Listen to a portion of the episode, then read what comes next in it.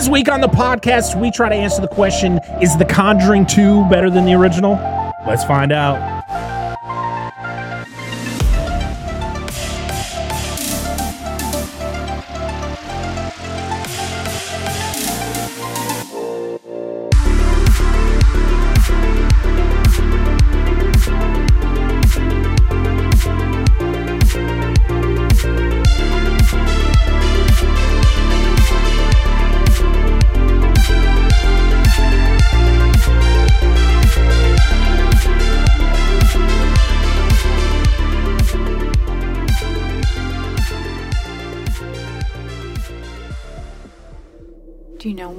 Voice is gonna speak? Sometimes.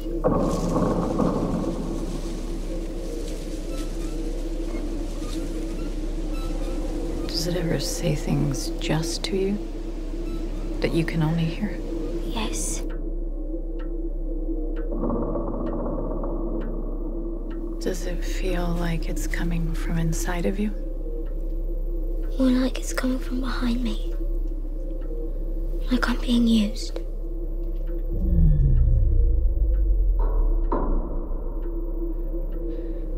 Does it say?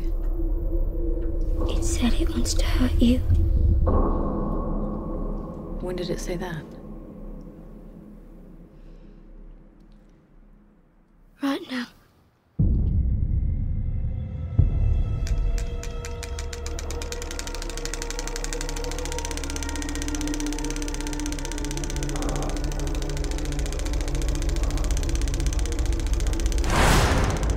In the name of the Father, and the Son, and the Holy Spirit.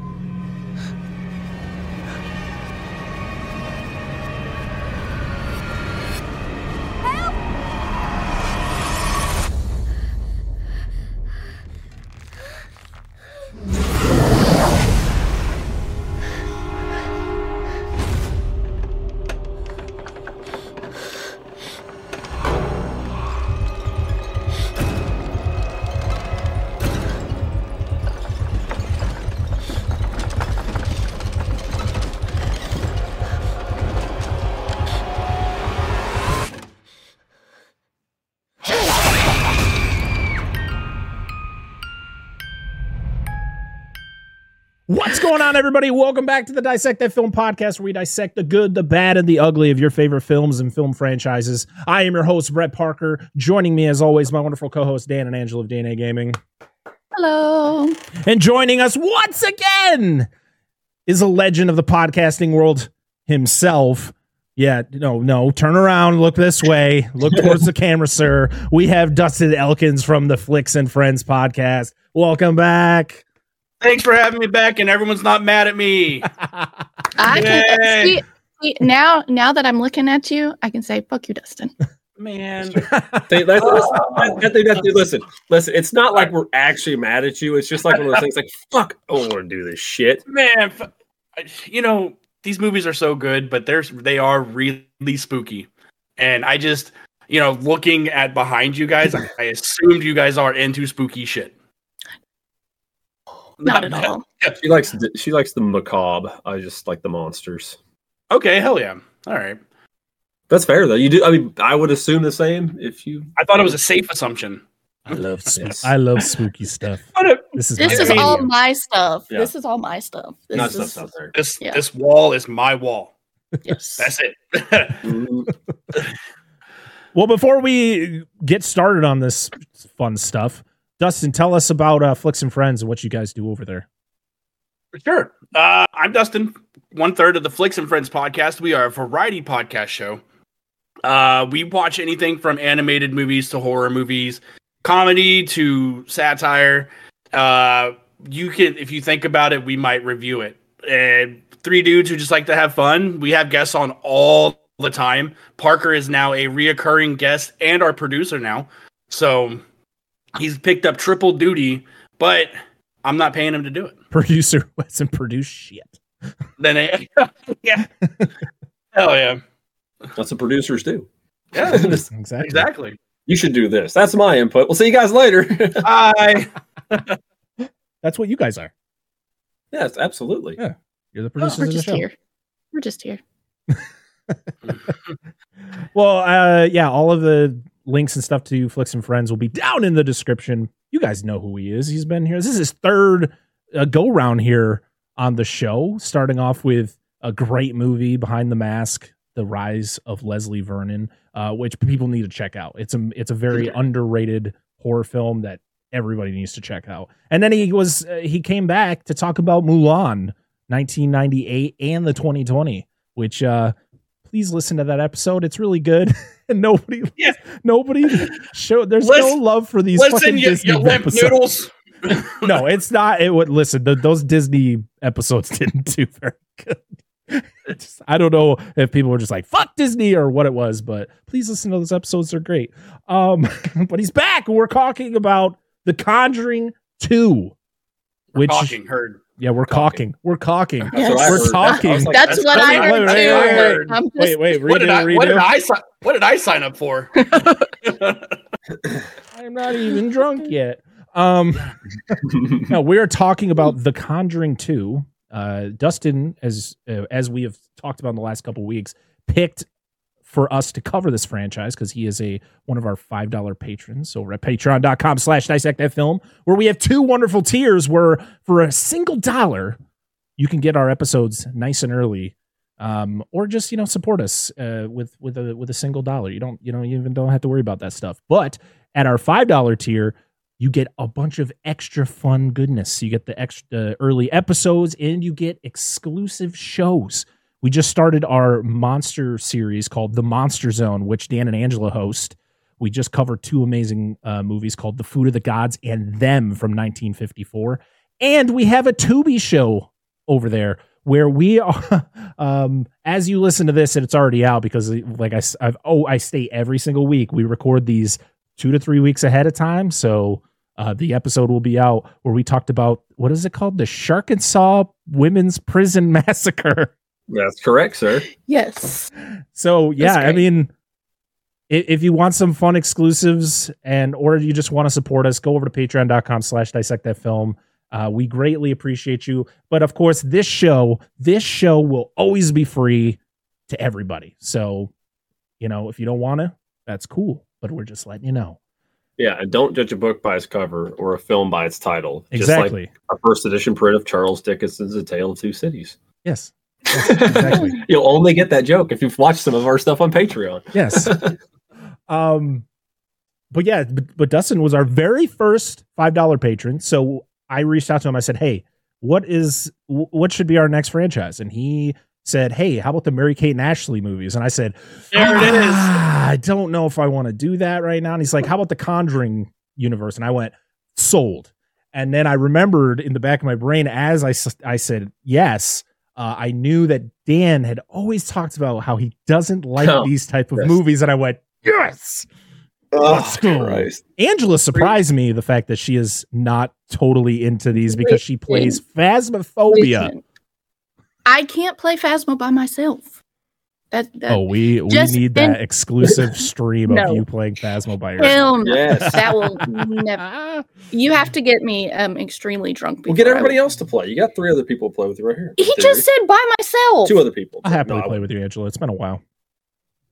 It's been a long That's a time. little Been a long time. Just kidding. Wow. No, that's not no. where I went, but okay, cool. I forgot who I was talking to. What did I sign up for again? I don't we're, know. I'm we're talking about things. Remember? talking heard. Talking about things. Heard that. I just, I just feel like I need to get my pants off. no, this. no.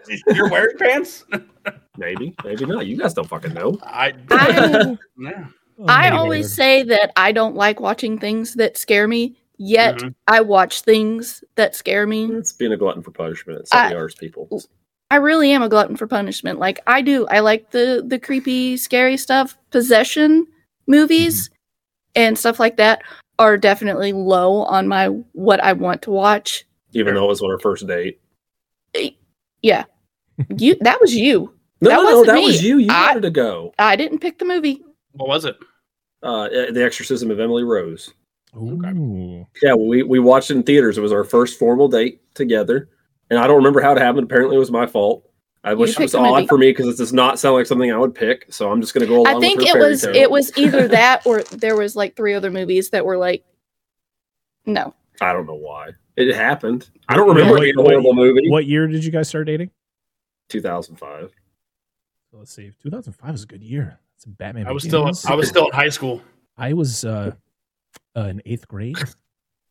Ugh, shut up. This would have been. Uh, hold on. This would have been I graduated September, in 2004. October, September, October, 2005. Somewhere in that range. We went and watch this. I think so. Yeah, that sounds about right. Yeah, Batman, But- I just remember Batman Begins came out in 2005 because that was my favorite movie of the year. But yes, I will continually um scare myself on purpose and then be like, hold me because I'm scared and have nightmares. And I'm like, I'm sorry, I'm not scared by what I watch. It's just dudes in rubber suits. Like I I loved the the Haunting of Hill House. Loved that show. Only can watch it during the day. Cannot watch Oh, anything no, after watch dark. that in the dark. So I feel uncomfortable. Like, No. is there somebody gonna walk through my? No joke. Man. That that is the last thing that actually, like, it wasn't scary watching it. It was scary after. So like, I'd watch an episode and I'd be like, okay, time to go to bed, and I'd be like, Yeah, it was Hello? scary experiencing it for sure. yes, The fir- Here I am at my house and I'm like, why is the house making noises? Like the uh the first time I've seen like one of the ghost faces that they put in that show, Mm. and you, you all, y'all know about that where the ones that are like, hidden in the backgrounds and Yeah. stuff. Yeah, yes. the very first one I ever seen. That was when I was like, all right, I can only watch one episode a night. Dude, fuck this. Yeah. yeah. Yeah. Shit got me good. But uh yeah, possession is the same deal. Like my wife doesn't she, that's her least favorite type of horror. And if we do anything horror, like go to haunted houses or that that and um like crematoriums, like she does not like uh she's afraid of you know people sitting up from the caskets, you know, like Mm. See, I was going to school to be um a mortician. forensic um entomologist. And Entomology. or not entomologist, That was. Anthropologist. go. There was an extra. and I'm like, I'm like, I get to certain parts of preparing for class to, you know, sign up for classes, and I'm like, well, shit, I'm gonna have to, you know, work on people before I can work on anything else. And I'm like, nope, don't think I could do it. Hard pass. I've I've seen. I started watching uh, more movies then of people just sitting up on the table, and I'm like, nope. Or reading books, uh, stories that people weren't fully dead, yeah, that's a real thing. and I'm like, people, "Nah, no, no, no, no, can't do that. Because if I were to cut into somebody and they were not fully dead, no, nope. Well, yeah, like they have like the muscle memory, like their the brain's still active X amount of time after they're they're dead, you know, and you do something and they just fucking twitch. Yeah. I don't know. I, I they would have to find someone new to work there. Yeah. I'm sorry. I would You- shit my pants and have a heart attack. At You the same want time. a, a quick recommendation for a movie that I think plays into that really well is The Autopsy of Jane Doe. That movie is fucking freaky and it That takes place entirely in a morgue. That is Yeah. why I wouldn't watch it. Oh, it's I heard it and I it's was like, very good. It's very good. Very well I'm made. like, here I am. I'm gonna watch it, and I'm like, no, no, no, no. but we're talking about The Conjuring 2 today. It doesn't have a morgue in it. It does not have a morgue in it. Sorry, not. I just kind of No, it's okay. derailed us. Their basement's scary as fuck, though. So this Dude, this movie has the return either. Of James Wan, who we talked about in the first Conjuring. Uh, it, it brings back the, the same writers, Chad and Carey Hayes. Uh, and James Wan also uh, helped write this movie. Uh, it stars Vera Farmiga and Patrick Wilson back again as Ed and Lorraine Warren. We have Frances O'Connor, who plays the uh, mother. Oh, what was her name? Peggy. Peggy Hodgson. We have Madison Wolfe as Janet Hodgson. We have Lauren Esposito as Margaret Hodgson, Benjamin Haigh as Billy Hodgson, and Patrick McNa- McAuley as Johnny Hodgson. Simon McBurney as uh, Morris Gross. Always thought it was Maurice, but it's Morris. Uh, and I think oh, and Bob Adrian as Bill uh, Wilkins. and uh, we'll talk about some other actors as we see certain characters uh, in this movie. Um, some major, uh, pretty much the antagonists of the movie. Uh, the music was done by Joseph Bishara again, who would then return. I mean, he also plays the demon who's in this movie as well. And it was released June 10th, 2016. And an, this is the, this I think was about 20 minutes longer than the first Conjuring. I think the first Conjuring was a little less than two hours, and this was two hours and 14 minutes. Mm-hmm. It had a budget of $40 million. The Wonders of Horror were the like low budgets. Lots of make lots of money because this movie made $321.8 million. It did okay. It did did pretty well. Did pretty well. Yeah. Um, yeah. So this movie, of course, is based on the Enfield Poltergeist um, event that happened back in 1977.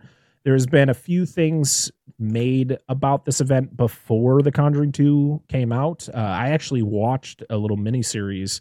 Uh, yes, I did way I did way more research for this episode than I usually do for this show. Uh, but it was called the Enfield Hauntings. It was on the BBC. It starred, um, fuck, uh, who played Peter Okay. Pettigrew in the Harry Potter movies? That guy, Spall. I think it's Timothy Spall. Okay. Yeah. I'm terrible with names. But he played more um, uh, Morris Gross because the events of this movie are very, very exaggerated to what the actual event was. Uh, Of where course. the Enfield hauntings was very close to what actually happened. Uh, you know, the Conjuring franchise is very Hollywood, where this is very this was a British drama. So this was Yeah. you know at the doorstep of of the event itself. So it's ve- it's it's similar but vastly different at the same time. Uh, you get to see different dynamics in the family. Like in the Enfield hauntings, the family is very like what you would imagine a very poor family in the late seventies would be like. You know, kids are gonna be kids. They're arguing all the time.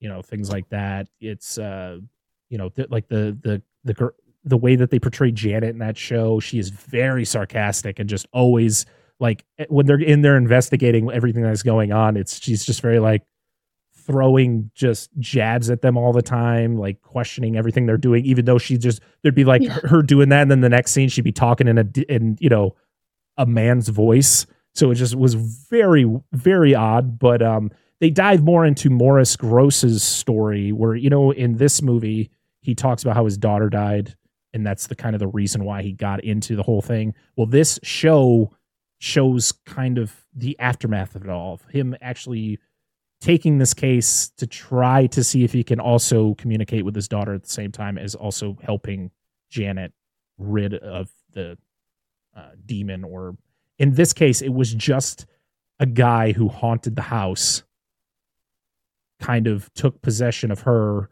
and then they kind of just let kind of helped send him to the other side. Where this Hmm. also this this one plays more into oh it's a demon because it's the Conjuring. You know, there's always got to be a demon. Fine. at first.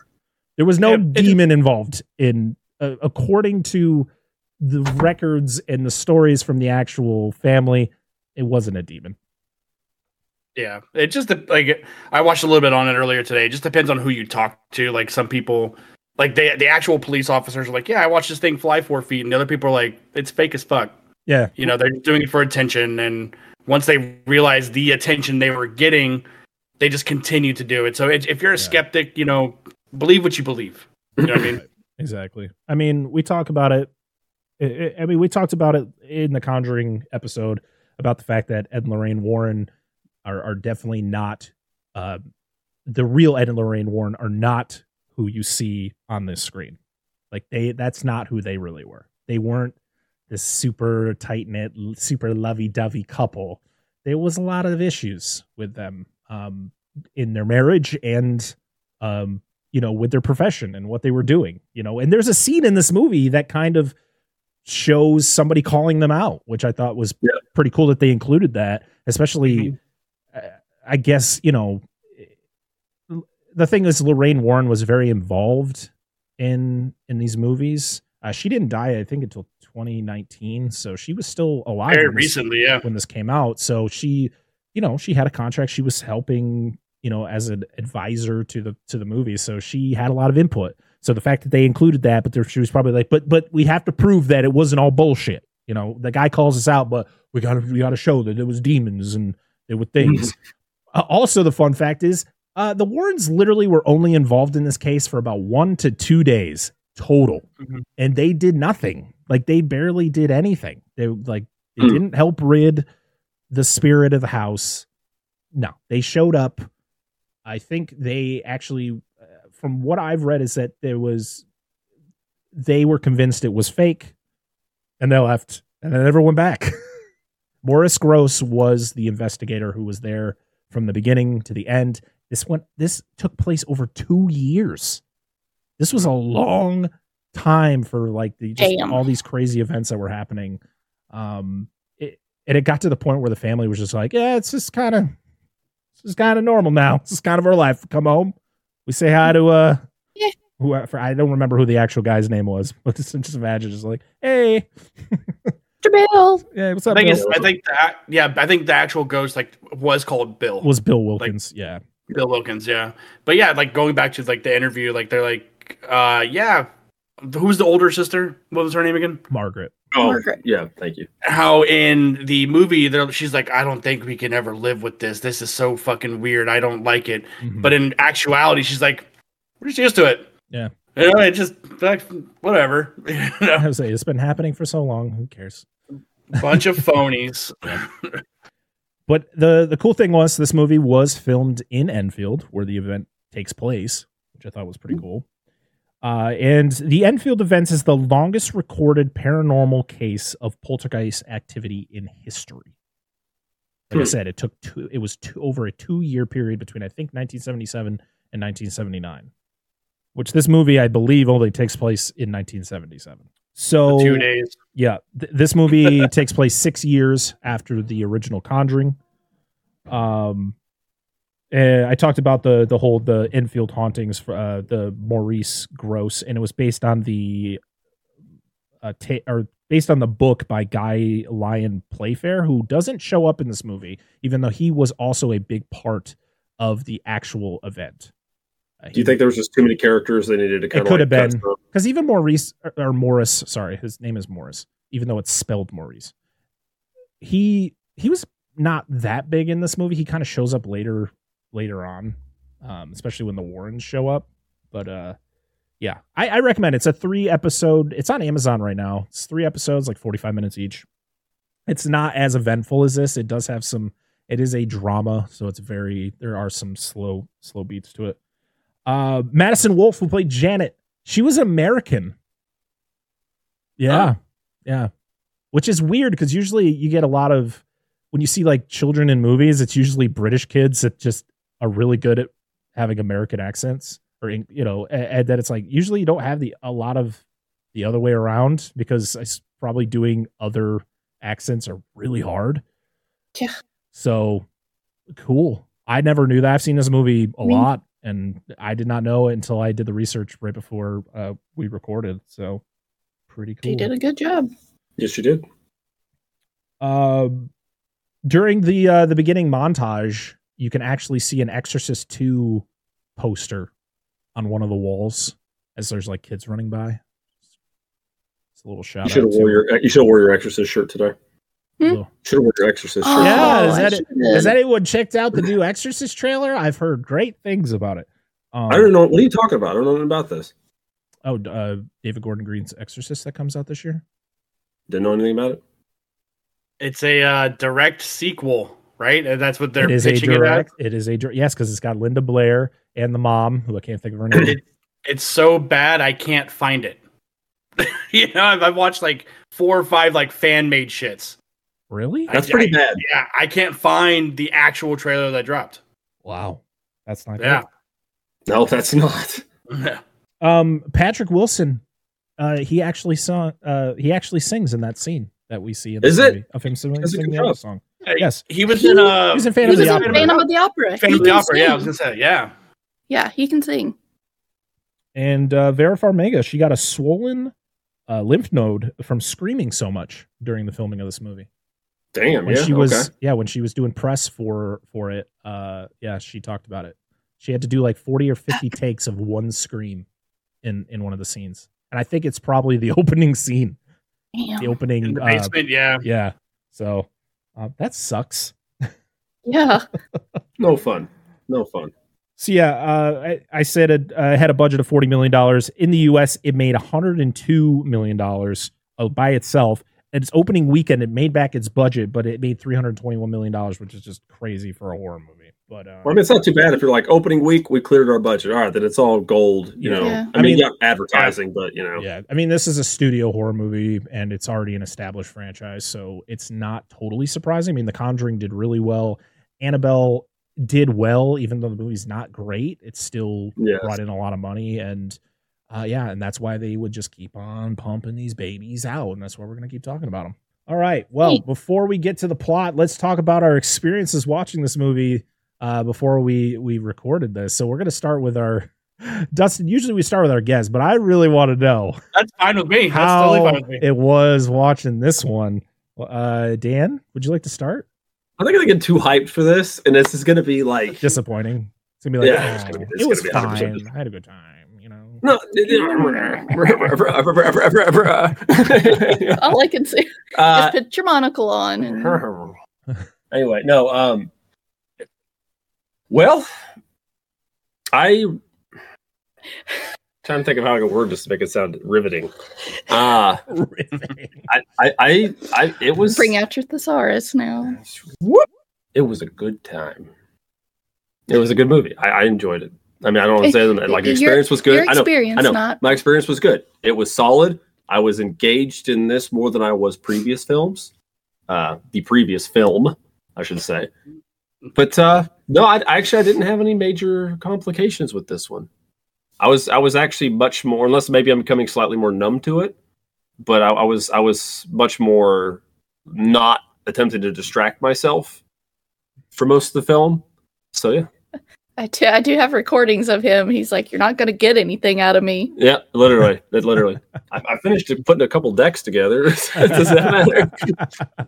No, like, like I wasn't like just like I was like like watching the film, so I was pretty engaged in what was going on. So I was interested.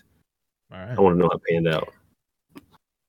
I ha- had a little bit of distraction just because our nine year old was down here watching this with us, and he kept Dad, check this out, Dad, Dad. he kept asking. Let asking. me know what I missed and He- leaves. he- yes, he left like three times. He's like, "Let me know what I miss." But he's our bed is right. Our bed is right here. So hmm. he's over there sitting, and he's like whispering things that are going on. I'm like, "Dude, you got to stop. I can't." Playing with a little Nerf gun, like reaches his hand to the back of the chair here to touch my back. I'm like, dude, what are you doing? Like, he had his at one point he had his arm around Dan with his hand in his pocket, like whispering, like, "What happened? Is he dead? Die? I think he's gonna die." I'm like, dude. I'm like, Shh, for five seconds. Here I am. I'm like, I'm trying to figure out what's going on. He's like, what's going on? What happened? I'm like, stop whispering. but I, I definitely enjoyed watching this one more than the first one. The I experience was pretty solid. experience yeah was was definitely um better i wasn't so like what's gonna happen like Yeah, like who's back there I, I did i did when we were done have to go to the bathroom and i'm like do i open the shower curtain and see if anybody's should, back should have just there started Like, peeing on the wall while you're going to the bathroom. i would have just peed in the hallway because i'd be like That's- nope not going in there That's it. Nope. but de- definitely enjoyed this watching experience. All right. Dustin. So this one is my absolute favorite out of this whole franchise. Uh, it deals with two actual events, which I think is really fascinating. Like you, we all know about the Amityville stuff, and then when you research on the Enfield stuff, you're like, you're like, oh, cool, that's tight. And but Valak is such a striking character, and everything that they do with this character in thi- this movie is interesting. I love the zero talking. Uh, every time Valak's on screen, it's terrifying. Like something is about to happen.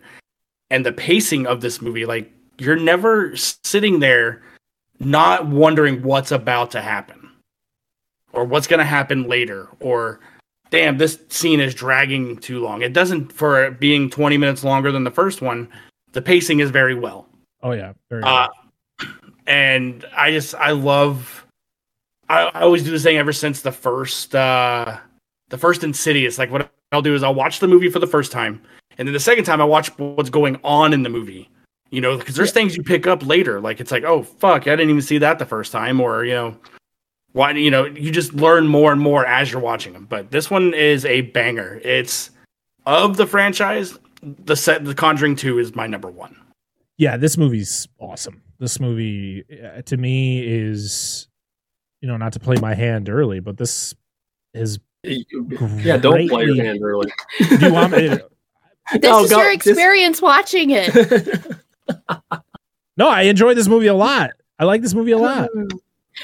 This movie's great, and watching it again just just keep continuing to show me how great it is. The best part of the watching this movie is my wife's reaction to the uh, anything that you know when the nun is on screen, uh, any of that. You know, she is literally like, oh, "Okay, yep, hmm yep, sure." And then like my son would try to walk, and she's like, "Don't look at the TV. Just keep just walk to the bathroom."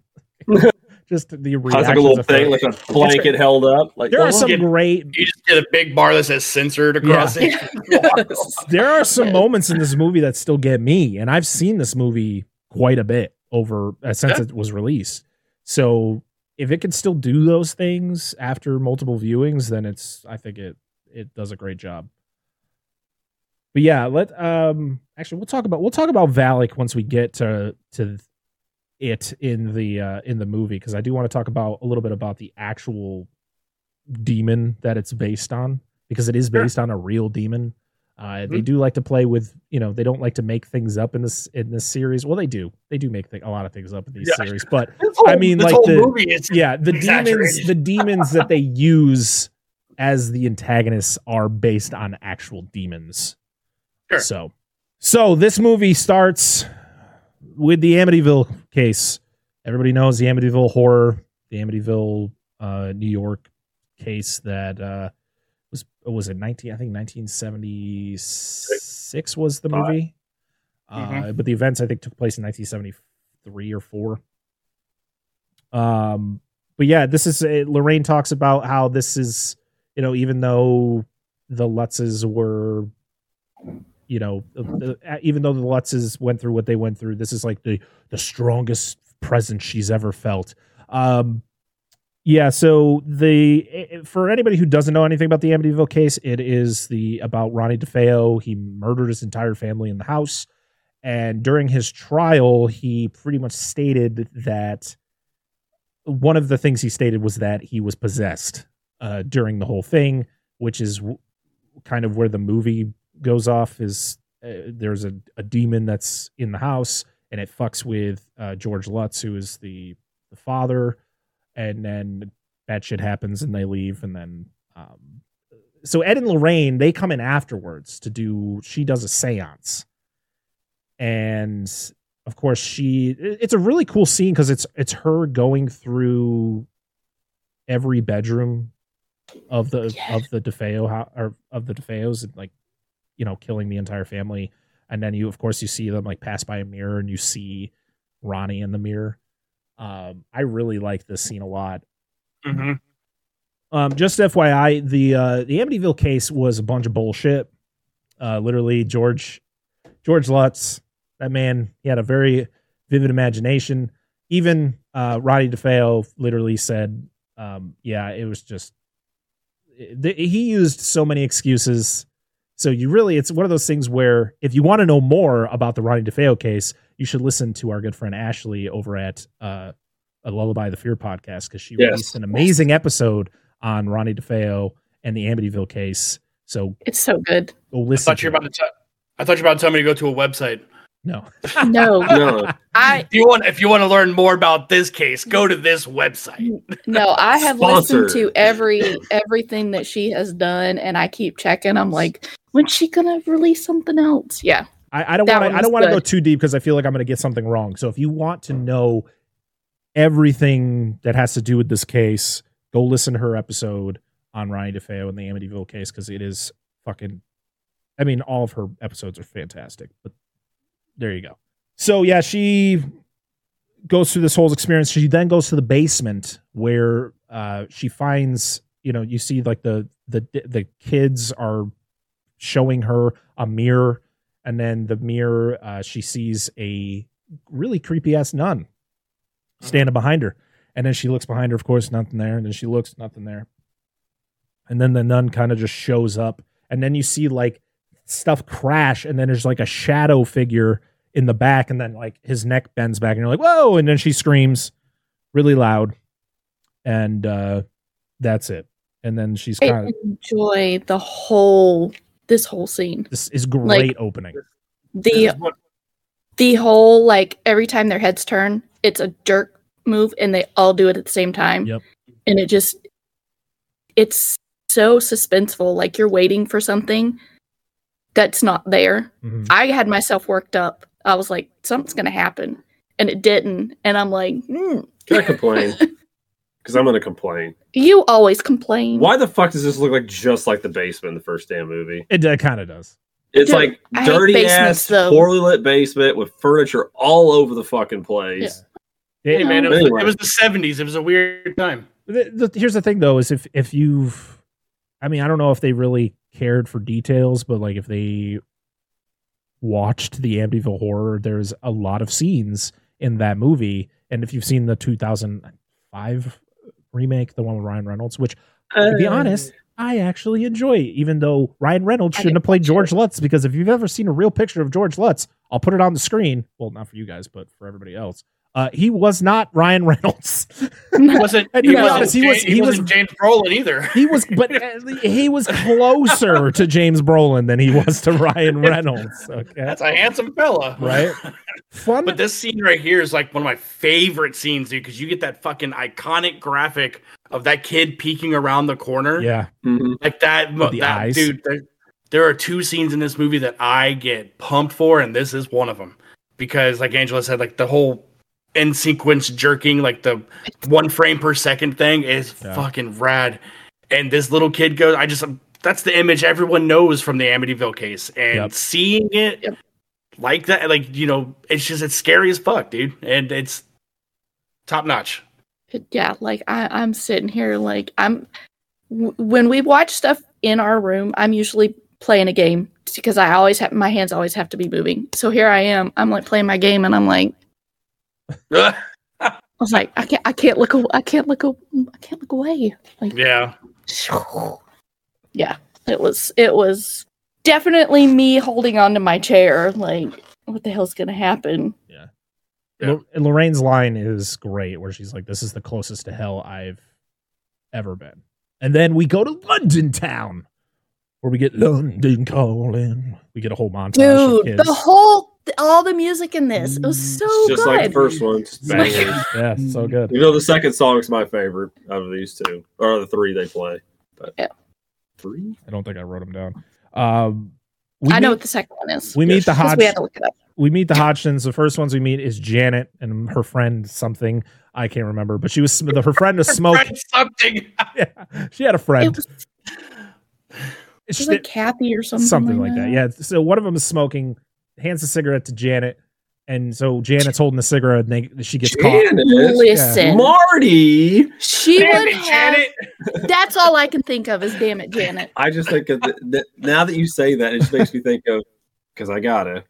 It's the episode where from SpongeBob where Patrick's parents come. Janet, Marty, who are you people? People come that are his, his parents, but they're not his parents. He Oh, I totally remember. forgot. That. Yeah, yeah, Yeah. yeah. Yeah. It's like That's just- it's like Stuart Little. Remember, remember the live action Stuart Little. yes. yes. Um, Girl would have um burnt her hand the way she was holding that cigarette. Just saying. okay, I'm just saying. I'm just saying she was holding it for a friend. It's not her cigarette. No, no, no, no. The, holding the that's what she says later. the girl that's giving it to Janet, she Mhm. holds it like this, and the the whole Look at it. lit part is in her palm, and I'm like, yeah, So hot. that ain't no real cigarette. I just love that the teacher takes it and takes a puff. Oh, Like, yeah. Gotta deal with the these waste. shitty kids. Take a Fuck. fucking take a drag off that cigarette, dude. Oh, Listen, So- if you've had that many kids at one time, you probably would be smoking too. Just very saying. true. I wouldn't. So we meet we meet we meet the rest of the kids. We have Janet, we have Margaret, who's the oldest. We have Johnny, who I think is younger than Janet. There. And then yeah, yeah. Here's the funny thing. In the Enfield uh the uh, that show I watched, I can't even remember the Enfield hauntings. Johnny's not even in the show. So like the very last half of the last episode because they say that he is in a like a correctional school. It's like for troubled boys. And then he oh, just sh- Johnny, then you he a just- troubled boy? Yeah, then he just sh- what the fuck is happening here? then he just shows up in the last half of the last episode. I was like, oh okay. And That kind of happens in this movie. and then 'cause in he's this the- movie, I, he's literally in two scenes. He's he's I know. I was like, who the fuck is this? They say his name later, and I'm like, yeah. Johnny who? Okay, oh, Johnny. okay. I don't know. Maybe That's maybe like name. the actual maybe the like actual guy didn't want to be like have to like be a prominent part of it, but I don't know. But then there's Billy, who uh he gets bullied because he has a stutter, and I'm like, I That's shit. Don't do Oh, that. Billy. hate people, man. Don't do Yeah. that. Fuck. So the you know the family they they're on tough times. They're they're they're very poor, and uh, you know of course they come home and she had just the mother is like on the phone arguing with somebody probably over a bill, and the kids come home and I like how Billy's like asking for um uh, crack- Biscuits? or biscuits. Yes, and she's like. I didn't get any biscuits. He's like, why? But you said you would. He's like, I have no money. You need money to buy things. like, oh, sorry. And That doesn't Well, tell you though that they are poor. Like there's certain scenes that make you wonder if they didn't like film this in a rundown um, apartment building or something because like there's light switches missing and they're there one minute and they're not the next. I'm like, I mean, okay. I believe it. I believe that this is what a what a house for you know underprivileged people. Is that I- a word? I- Did I just make I- up a word? Underprivileged. I th- I feel No, I like think you're about right. their I feel like their situation currently is because of uh dad leaving. Yeah. Like they're Yeah, in that yeah. predicament bastard. Because yeah, he's in they're in that predicament because he left. Yeah. You Child maintenance fees. know, that son Well, of a bitch. him f- with um her telling them that he took certain things Yeah, makes you wonder that yeah that he didn't have the money and just Yeah. did And whatever. they said that Shit. she's got twins with a woman acro- around the corner. Like he didn't even move that far. He's Yeah. hey, take care of your kids, you piece of shit. yeah. But I feel like that's like a metaphor with the music because he's she's like, yeah, he when he moved, he took the music with him, and that was Yeah. like the livelihood of the family, and then he just Yeah. took that shit, and now they're down in the dumps, you know, like Tough could see times. better days.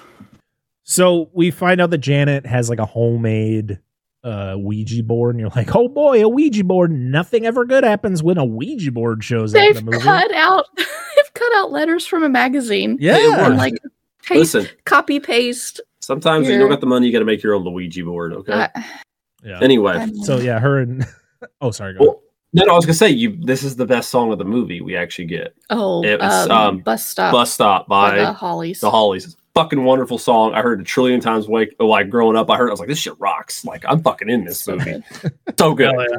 I fucking love that hey song. sometimes the music makes a movie like well, I mean, make it- or break the soundtrack was phenomenal in the first Conjuring. We already talked Yeah. about that. Yeah, because they, they they they choose good songs from the the time.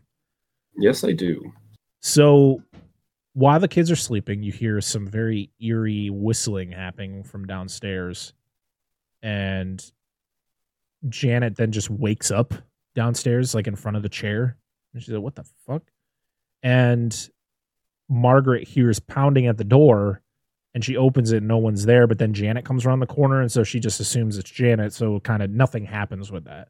So yeah, this is where you you you see how bad this house is because the mom's doing laundry and like the pipe like bursts on the on the washing machine. But you also see behind there's a fucking pond in their basement, man. It's like Dude, Yeah. Yeah. yes. No I'm like, she's gonna get electrocuted or something. Like, why would you do your laundry when you've got water over here, do they Uh, not know about electrocution? no. Like, There's no concern that there is this much water in their basement. So we'll talk about this later. I have words. So, so we then jump back to the Warrens who are on live TV and they're being called out by a skeptic. And he is not being very nice. He is No. literally telling them they are frauds. He's like, yeah, literally Ed goes into any house and just says, Oh, it's haunted. And I was like, Yeah, that's most Yeah. ghost hunting shows too. Zak Bagans. This well- this place is haunted. You're like, all right, There's just no washing machine. It's just out of balance. I- Just fucking calm. Listen, I I say that, but I love watching Ghost Adventures just because those guys are just so ridiculous. They're like, "Did you hear that? Did you hear that?" And you and you actually hear something, and they just run, and you're like, "Aren't you there Yeah. to figure shit out? Like, why are you running all the time?" It's more entertaining hard- than Ghost Hunters that like always disproved things, but they were like, "Did you hear that?" And you're like, "No, I didn't. What did you hear?" And then it's like, "Okay, Yeah. and yeah. thanks guys for joining us in that investigation." I went, "What the fuck just happened for an hour?" Nothing. Nothing. Either happened. that or did you see that? I'm like, see what? Nothing. They're It's like, what look at dark. the camera. Turn the fucking lights Yo, up. yo, look at that Yeah. infrared camera. Oh, oh, do you see that little flicker? Yep, that's a No, ghost. You're I saw nothing. He I think that's- Did you I hear that? that's You hear? He goes, "Sweet sick tats, bro." nice cock. Whoa! Said, that must be a, that must be he a prison. I Yeah. heard you- I heard you were caulking here. Yes.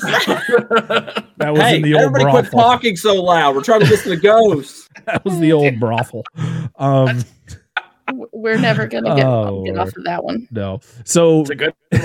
That's that, that's shirt worthy. yeah, Yes. Hey, we're talking Hey. here. It'd be a rooster.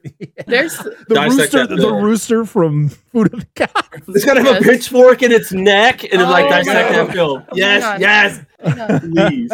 Ideas, Oh, she's Angela, got ideas. She's, she's writing this down. Um, write this down. Hang on. So yeah, the, the Warrens get called out. The Lutzes, of course, the real accusations of the Lutzes faking the Amityville case, uh, all of that. They like even the guys like it was proved, it was proven that the Lutzes faked it. Like it wasn't nothing actually happened.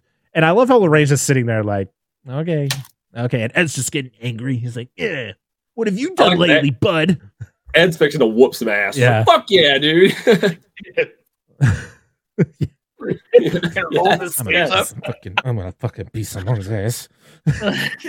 so we then are back over in London, uh, where Janet is helping Billy with his speech with a very creepy box called the Crooked Man box that sings the Crooked Man song. And I'm like, what? What? Britain's fun. Why do kids like these creepy ass things, man? So I learned I learned this rhyme when I was a kid, and I never really This was an Thought- rhyme. What? yeah, I never thought about it being Really? yeah creepy until this movie. And I'm like, well fuck. This is where it all started. So there is a house in Lavenham, England that is called the Crooked House. It's literally a house where the first level is fine if the second level is kind of crooked. And then there was a man named Alexa- Alexander Leslie who was uh, reputed to be the Crooked Man. Uh, he was from Scotland. Um, but yeah, the the rhyme uh, came out in ni- or 1842. You have it pulled up? But you don't Oh, think I do. about It's called. There was. Oh, sorry. I was gonna wait until we got to this. Well, actually, I can do it now. So there Oh, was a crooked man, and he went a crooked mile. He found a crooked sixpence against a crooked stile. He bought a crooked cat, which caught a crooked mouse, and they all lived together in a little crooked house. But that's the thing. I don't think that's how it goes in this movie. That's not the. That's not the way it goes. it's a little bit it's a little bit different, I think, because of the toy that they have. Maybe, yeah. They went with whatever the toy says. Yeah. But it's like it's like certain things that you hear as a kid and you don't ever think about them being not happy. Like Ring around the Um, Rosie. Ring Around the Rosie. You don't ever think about that not being happy. You sing it in a happy you It's know. about the Black Death, right? Yeah, The it's Black- about the Black plague. plague. Yeah. Okay, so the one in the movie is there was a crooked man and he walked a crooked mile. The crooked man stepped forth and rang the crooked bell, and thus his crooked soul spiraled into a crooked hell, murdered his crooked family and laughed a crooked laugh. That you That's don't the one hear- later that the ghost says. Yeah, Oh, okay. you don't. Is this another? Yeah, version I was gonna say that one doesn't box? even rhyme. Like what the fuck? No. Well, That Make it didn't even scary. make Fuck sense. rhyming. yeah, Yeah. Didn't even make any sense. but it's it's it's definitely like I I heard it and I was like, well, that is Yeah, I think the one that not I supposed to be creepy. yeah, but the one. I stated earlier, that's the one that they say. Uh, but yeah, this is to help him with his with his stuttering.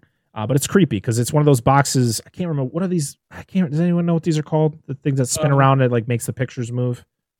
I know what they are because I used to show pictures on them. Picture Yeah. shows like Yeah. before movies. Yeah, but it, it But- so the and you see the crooked man figure like walking, and I'm like, that's Mhm. terrifying. walking and then murdering his family. Yeah. Yeah. So we then see during the night Janet is talking to somebody in her sleep, and Margaret is freaked out. And if I was Margaret, I'd be the same way. I'd be like, "What the fuck is happening?" Uh, because Janet is talking to somebody in the corner, and I love the way that they shoot this, where it's it's just darkness. Like you're like someone is in there. That's what I said. I was like, that corner's too fucking dark. Yeah. They were watching this like that shit ain't right. That corner is just too spooky. Yeah, and so of course she goes over there. She's like, "Janet, there's no one there. Go back to sleep." So she goes back to sleep, and uh, she goes back to bed, and she doesn't turn off the light. She's like, "Fuck that." But then later, uh, was it later on when she starts talking like with the the deep voice? She's like, "This is my house." That's that is late. Yeah, no, what she does, she the, she doesn't turn the light off and then rolls over. And when she rolls over, uh, she's standing there Yes. yelling that. Yeah, this is my house. And she's like, "What the fuck?" Stop calling me. I don't care about my car's extended warranty. yeah, I've paid my one cent a day for these CDs. That's right. Yeah. That's right. Yeah. Yeah, Oh. So the toy is called a zoetrope. Yes. Okay. Yeah. Yeah, because it's a it's a big a big piece in Nope, the movie Nope. Yeah. Uh, It's a it's a thing. Yeah. Oh, I thought you were saying it's a nope for this movie. That's a that's a big nope. It's a it's a hard. I mean, that's a big to note hear. for me having it in my house. Yeah. no, thank you. No, because Um, it'd be like those those um the speak and spell. Yeah. Triturn. I would not want something like that in Oh my my God, house. It just dude. randomly starts talking like fuck. There's always the Furby for me, man. The Furby always talked on its own without batteries, and that was like, this is definitely a conduit for evil. I had a Snoopy doll that you could put um uh, a tape in the back of cassette, cassettes, yeah. cassette tape. Oh yeah, I was like, mm, no. That's terrifying. It went in Um, the dumpster the first time it talked by itself. I was like, nope. bye. So I'm guessing it's the same night, but Billy gets messed with with his fire truck. And uh, 'cause Yeah, he, he's also- the, the fire truck, he steps on it, it starts going off. He turns it off and pushes it into his tent. He's got like a tent made up at the end of the hall. And then he goes back into his room and he checks like three or four times. Nothing happens until he lays down and then the fire truck blasts into But his room. You can hear it before Yeah. he gets into bed. It it goes off and he looks. This would be this would be me, Yeah. but Yeah. I would not do what he did. This scene plays off of um because his mom's like, "Don't eat too many of those biscuits, or you're gonna be fucking thirsty." yeah. And he's like, "I'm not gonna do it." Then he gets up in the middle of the night, And walks he does it anyways. He's a kid. Yeah, he gets up, he walks downstairs, and this is the first time it's one of those things where you you see him walking down the stairs, but if you looked like over there in the movie, you see Bill Wilkins sitting there.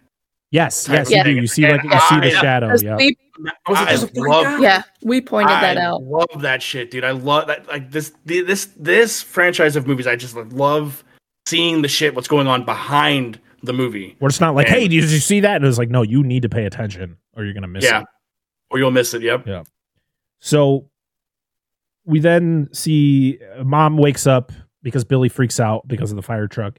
Uh, and she goes downstairs because she hears something, and Janet is sitting in the old ass recliner.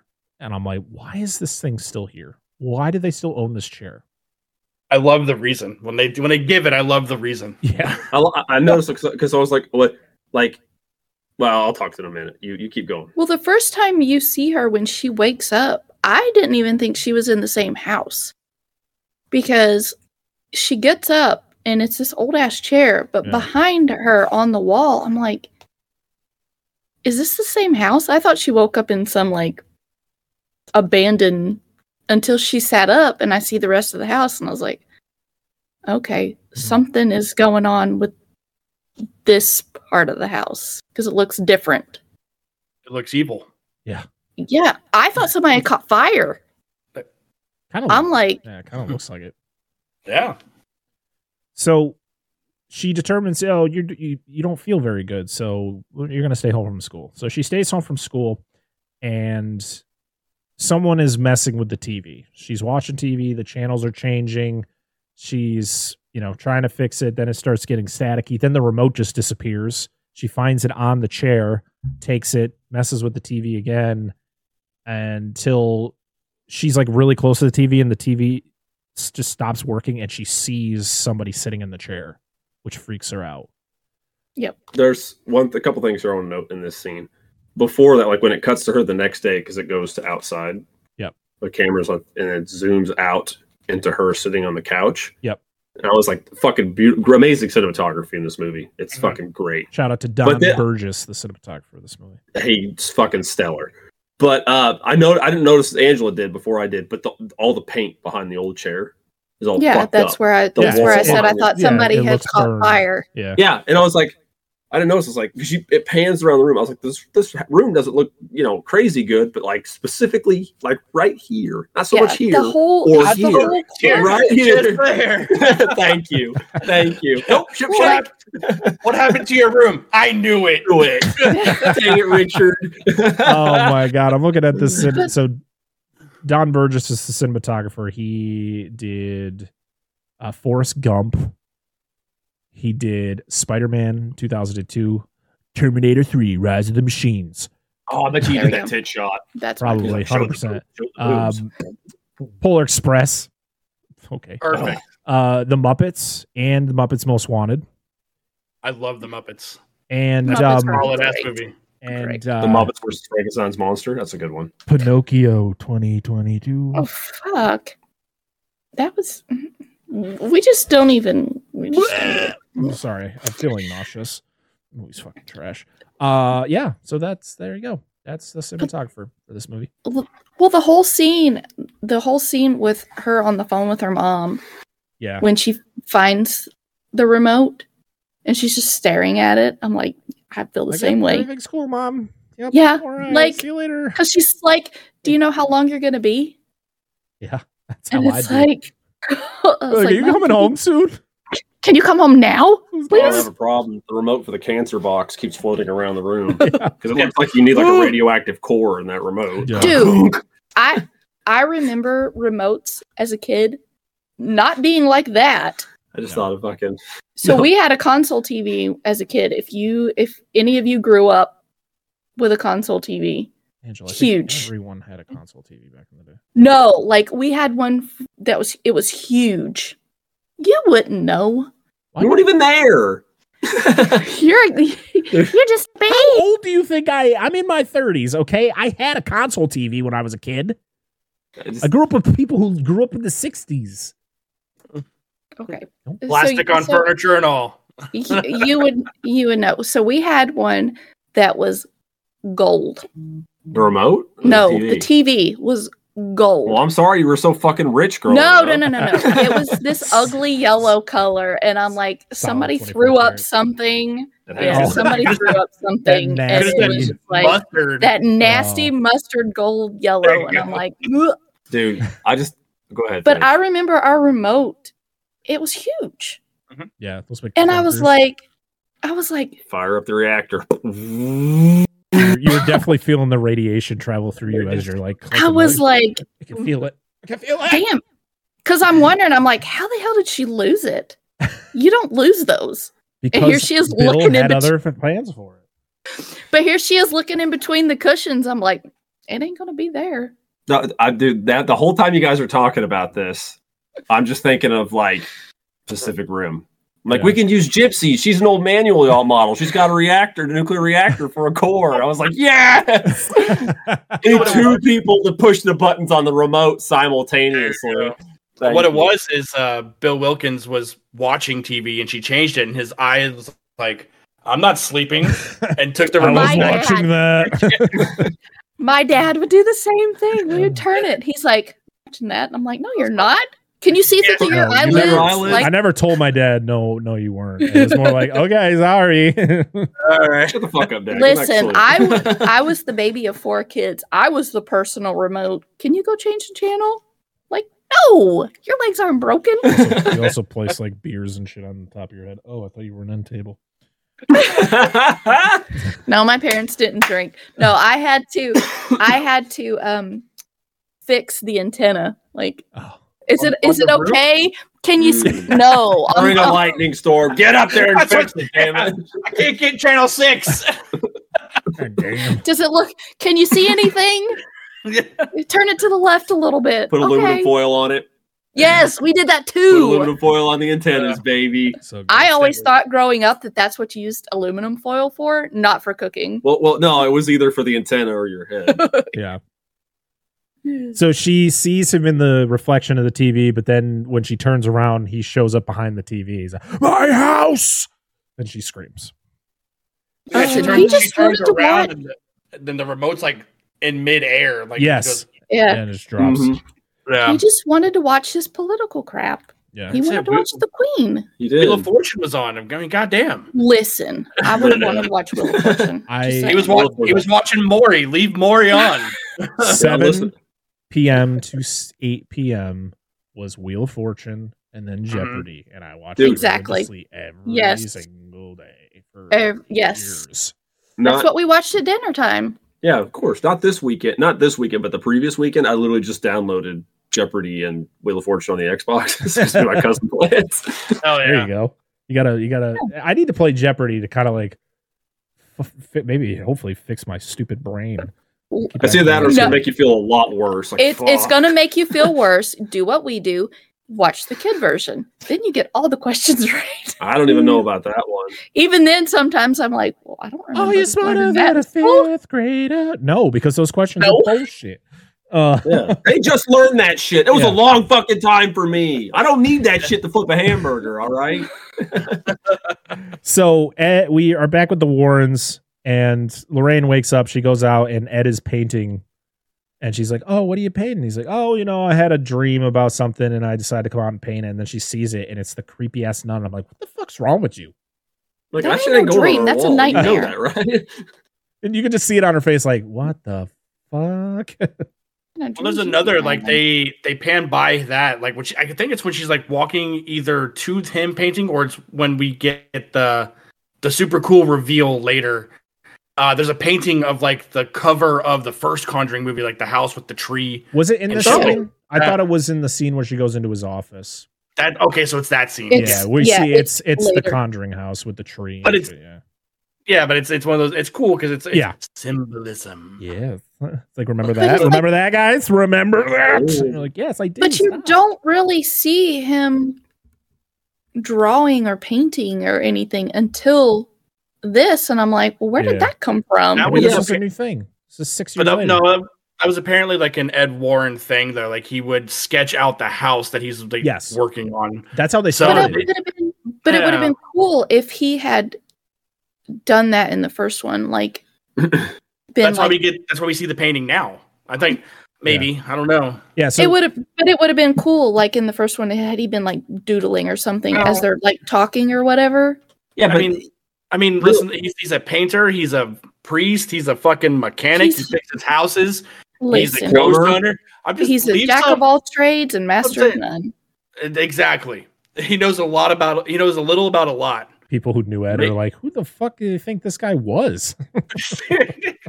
Plays music. No, he doesn't. Get the fuck out of here. no, but I, Ed and Lorraine actually started by going around and finding like creepy looking houses, and Ed would draw them and then try to sell them to the owners. And then they would kind of welcome them in, and then they, of course, Lorraine would do her clairvoyance stuff, or she did the Mm. Professor. They're like X, and, vampires. I sense ghosts, and they're like, oh, really? And they're like, yes, with my mind. Charles, get out of my head, mind. Charles. Yes. So After after my head, Charles. after she sees the uh, painting or picture or whatever uh she's like yeah i don't think we should do any new cases um this is not good. And he's like, okay, I'm gonna still do him behind your back though. Don't be such Um, a fucking buzzkill, brain. God. Yeah. Well, this but th- this is a callback to uh the first movie because you know how at the end of the first movie you get like the uh the other case where they're working on it's like a, th- this this case took a huge chunk out of fucking Lorraine's Yeah. mental stability. That's playing off of that shit because of the three knocks we got on the girl's door during this movie. hmm Plays off of the three knocks from Bathsheba in the first movie, which you know Valak had his hands in this shit since that one big episode she had uh, that took a huge toll on her, Yeah. and that's why she's like, "All right, let's fucking not do this Yeah. shit, dude." Yeah, because well, it's the the knocks right of idea, threes is the the is a demon taunting the Trinity, the Holy Trinity, and which is which is a thing that's used in a lot of actual investigations now. It's like, did you hear that? Did you hear the knocks? It was in three. Listen, if I hear three knocks at this house, I'm burning it down and we're leaving. Like I, I don't care what do the hell's in here. get. Like, I said leave, then burn it. yeah, leave. No, I'm I'm leaving. we need a dramatic escape. Um, Running Dive through the window. motion, slow motion running out, out of the house. Little pig, little pig, let me oh. in, let me in. so oh, go ahead. No, just go. Just go. So J- Janet ties herself to the bed because of her, all of her sleepwalking, Oh. and but it all changes really quickly when she hears a knock at the door. Like she unties herself, walks to her bedroom door when it knocks, and then she, you know, explores the house. She, th- she, you know, she's yelling to all of her family, and I'm like, none of her family hears this. Like this is a, it's not a big house, and I feel like it's a very noisy house. Where she's like, Billy, mom. I'm gonna get I Make just, it I mean, to be honest, if I was the mom, I'd be like, just fucking pretend, just fucking. No, the first time. But the first time her her kids scream, yeah, it takes her forever to wake up. Like if my kids are screaming, I'm hearing that shit. It's like, ah, fuck. Janet's having another episode. Just roll over. She'll stop eventually. so she Janet's goes. walking around. Goes, "I made my family disappear." Yeah, I'm sitting here wondering. We're like, is there anybody else in the house? Because here she is. Nobody's making a sound. Even her sister in the same room is like dead. Yeah, Okay, we're just gonna keep screaming. yeah. like- she, so she puts the she puts like a door or a chair that's in the room. She puts it up against the door, and as soon as she goes to bed, the chair is right next to her bed again, and she looks and the door is opening. And then what happens? you hear you hear the, the chair move yeah, and you don't see it until it's right by her bed. And I'm like, oh fuck. and Here we go. the entity attacks her, bites her on the arm, and Over here. On the the Yeah, or her no, not on the arm. Yes, it Like bites her her like on the shoulder, shoulder. which which is one of those places where you're like, well, she clearly didn't do it to herself. 'Cause I feel like that's Yeah. a lot of times where like people be like, oh, look, it bit me, and it's like, oh, It's you mean the easy restrained. part where you can literally think you bite yourself? You can't. You can't. You can't. Like Nah, I could bite my shoulder, maybe, but I cannot just fucking bite. unhinges like a snake. Ah. Neck elongate. that's, what, I imagine. They're just It's a fucking squid guy from one of the Pirates movies. yes. right. No. Hey, kids these days, Are very flexible. look. Not fuck no. The, the girls earlier were talking about uh her. Janet's friend was talking about she's going to let a boy French kiss her. Yeah, Like, here I am thinking, man, these kids are very. Yeah. Well, maybe she had somebody with her. No, mom, I didn't. No. So yeah, she gets attacked. The bed starts shaking. The mom, or they're screaming, so the mom runs in. She's like, "Oh, stop it! You guys are crazy." She finds the Ouija board under the bed, rips it up. She's like, "You guys not gonna stop playing with these things and just go to bed." And then she turns around and the whole dresser just slides up against the door, and that's when she's like, "Oh shit, something's happening." Oh, fuck well, this shit. I'm out. Yeah. I mean, literally, right out the window. You can't Yeah. get out the door. Fuck your kids. You just Emergency dive out the upstairs window. Emergency exit. Land in the tree I- out front. Deuces, motherfuckers. I'm gonna Yeah, go 'cause hang out they- with 'cause your dad they- around the corner. yeah, it literally shows them running out the front door. They're like, "Yeah, bye." If it's dark, twisted, and mysterious, then I want to dissect every possible explanation as to why it is.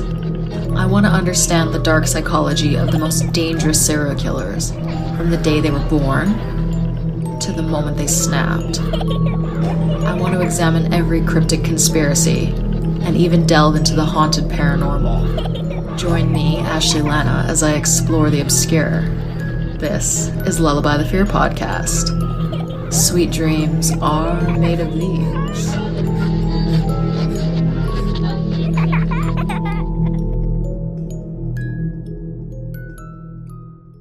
The cops show up, and so I all this time they can get out the door, but nobody else can get in when the Well, you know it the just moved- demons it in the same moved it. room. it just moved it. It wasn't like forcing them in there. It just slid it across. You could easily. You don't you don't know when demons shut doors, they lock 17 imaginary locks.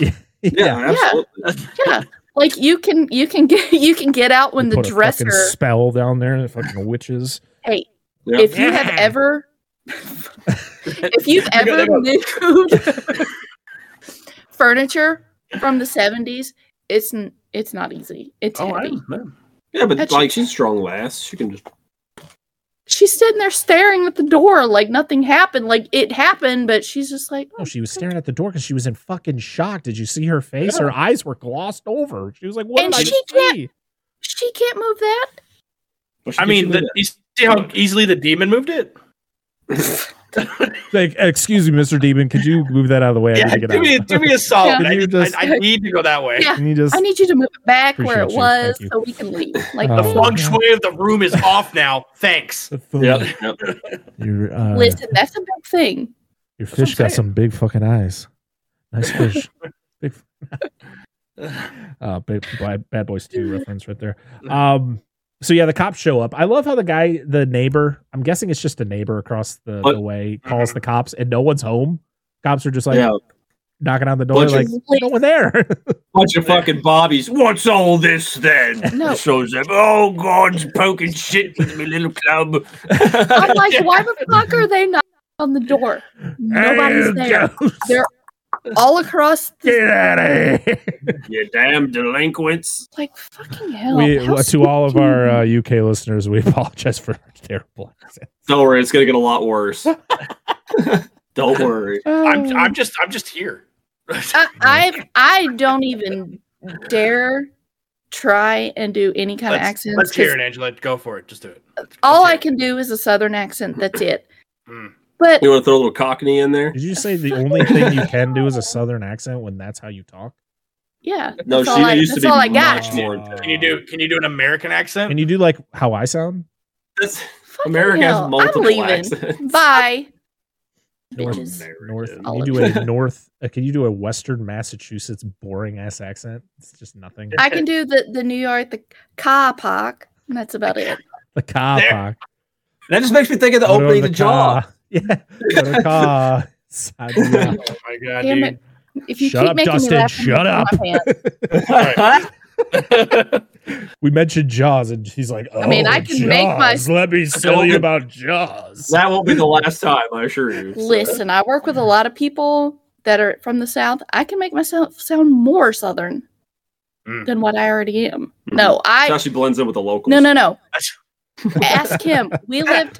I, he's from Nebraska. I am. Uh-huh. We lived there for If, our, if all of our listeners didn't know that already, I know how to speak corn. I lived there for four years. I I fucking hell. It's got the juice. yes. I'm waiting for my son's face to just poke out of his bedroom. That's- that's- that's- are you singing the corn song? No, like I hated how I sounded because people are like, "Oh, you're not from around here, are you?" I'm like, "Fuck no, I'm not." But Yeah. then he had a professor planet am I at on? yeah, apparently not Earth. there seems to be no signs of signs of intelligent life anywhere. I taught myself to talk not fucking hell. Get out of here. All right, guys. 3 I'm hours. I- three hours later. I taught myself how to not sound so southern because I hated people pointing it out. Hey, you're not from around here. Did you You're have that from the South." really? Did you have a drawl when you first when you? I said started oil. Oh, Yes. Now I don't anymore. No, you don't even enunciate. It's just like a. "Ugh." but he had a professor at uh, UNL that was from Tennessee, and I'm like, yes, I kind of fit in.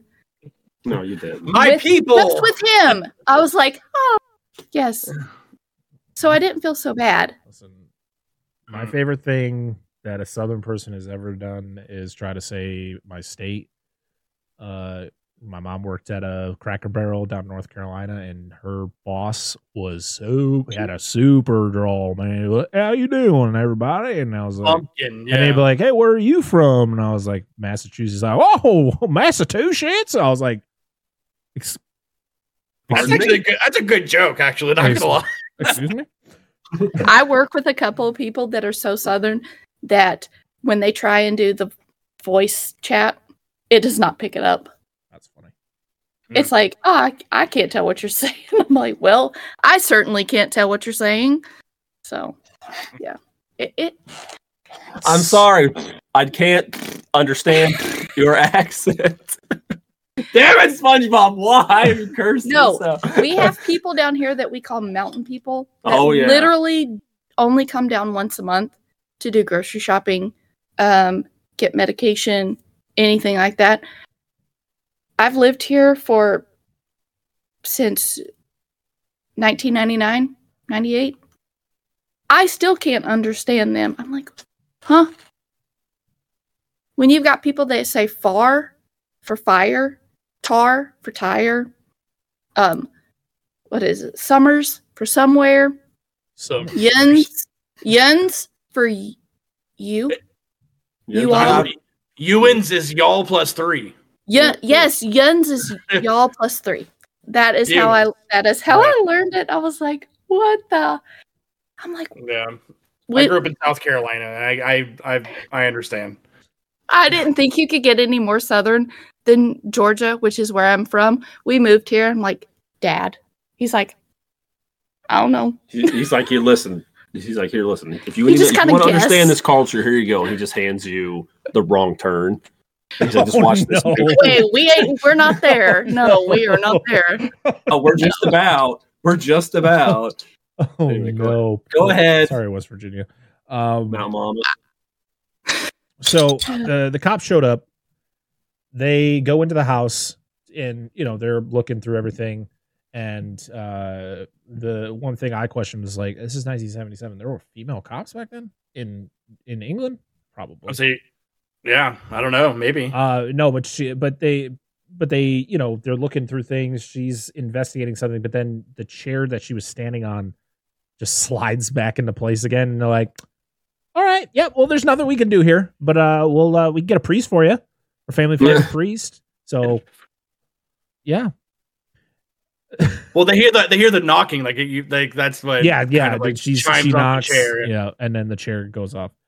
So we're back to the Warrens' house where Lorraine is. Uh, she's reading her Bible, and their daughter Judy is there.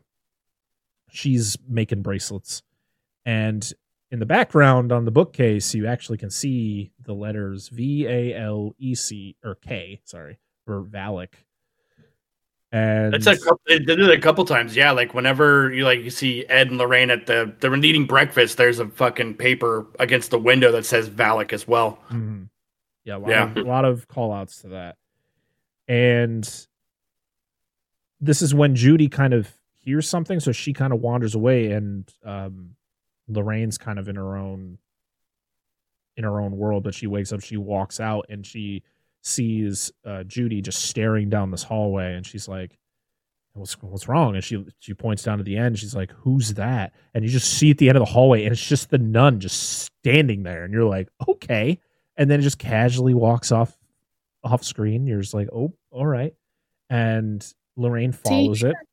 Lorraine goes into Ed's office. I'm guessing this is Ed's office because it's got the paintings everywhere. The the um, the nun one is hanging up on the wall. You got the Conjuring one picture uh, there too. And she goes in there and she sees the painting and she you know studies it. She turns the light on to make sure everything's good, but then she turns it off and it kind of you can tell that it ch- slightly changes when she turns it off.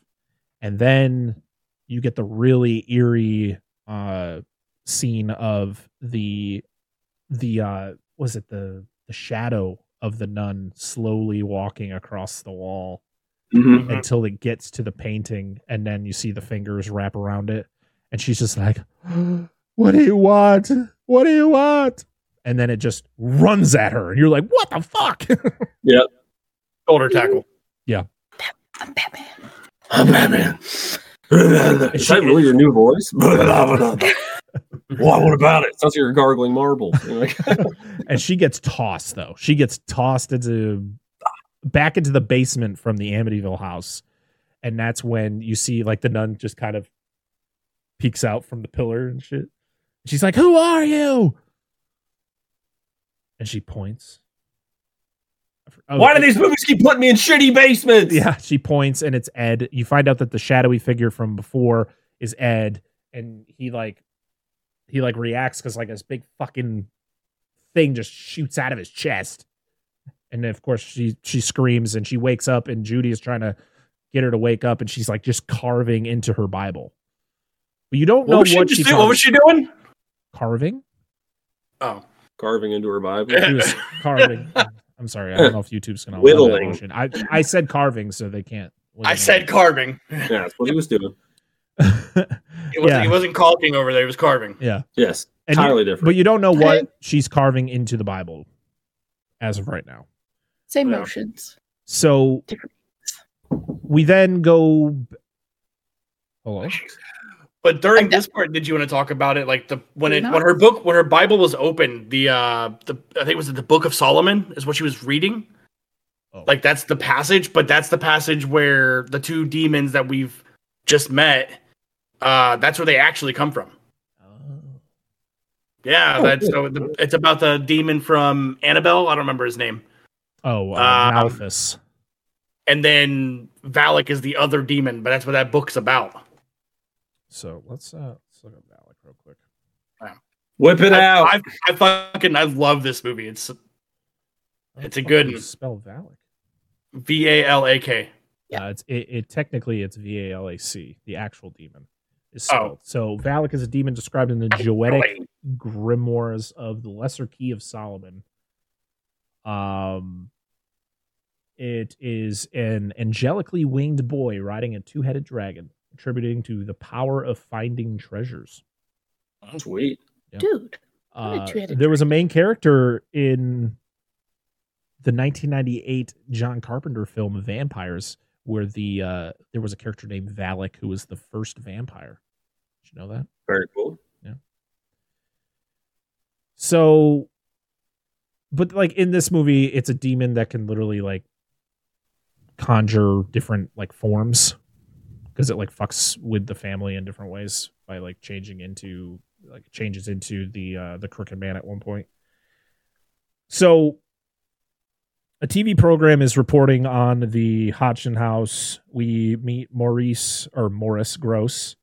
Uh, he's kind of uh, you don't really get told the amount of time that has passed since we last saw the Hodgsons, but like there's moments in time where it feels like Maury, uh, Morris has been there for a while because he like knows a lot about them. And Yeah. you know, even when the Warrens finally show up later, you kind of he like he's able to give so much information. So they do an event they do like a, a whole thing where they sit janet down with uh, margaret they have uh, morris and then the tv guy and all his crew and they pretty much want to talk to whoever's there. And that's when janet starts to like laugh and she starts talking um, with the man's voice and she tells him who he who he is. He's bill wilkins. He you know he even say he even knows he's dead. Uh he, Bill Nye the Science Guy. yeah, he died Yes, of a- Bill, Bill, Bill, Bill. yeah, It's, Bill, it's, it's Bill. Bootstrap Bill. Damn it. Bill, I am Bootstrap Bill, Bill. Wilkins. Yes. He, yeah, he says like he died of a hemorrhage in the chair. Uh, he's just- strapped to a Yeah, that, you mean that chair? yeah, yeah. He's just like, "That chair?" like, why do we have that chair? That seems like a stupid decision. Get rid of the fucking chair. Uh, I just, I think it's great that he is just like, you know, you're dead. He's like, yeah, I do. And it's like, why, you know, he's like, I just want my house back. And he's like, Well, why are you doing this to these people? Because because I like to hear them scream. And I was like, Whoa, Bill, going a little deep here, man. Scary. And you notice though when she is talking as Bill, her teeth change. Yeah. Yeah. Her teeth get nastier. Yeah, I mm-hmm. love that's so that's such a great touch. I love when she is talking as him and it's not only her voice but his voice Yeah, and then it slowly changes over to just him. Mhm. I'm Oh, like, with- you're talking about with Ed Warren, like that part is When- fucking "Oh, rad. I I love that little the little it's just the little things. Like when I can hear a difference, I hate I hate little kids' voices when they are trying to be scary. You know, the whole um when it's two kids' voices together Yeah. and it's the creepy voice. hmm But when it's this, I hate it even more. But it's so it's so great. Yeah. Yeah. Because they slowly switch over from her to him and you don't I didn't notice it until right when it was almost just his voice. And I was Oh yeah, this this, this voice is terrifying. Nothing will I ever be as good it. as Reagan's demon voice from The Exorcist, I- but that that's voice the is like, OG ah. that's the OG demon Yeah. voice. Just Mhm. So the voice of Bill was Robin Atkin Downs. He does uh, mostly does uh, voiceover work. He actually was the computer voices in Prometheus. Oh, really? Yep. those were good. Uh, he was the voice of Doomsday in B- Batman v Superman: Dawn of Justice. Even though I don't remember him talking. Mm.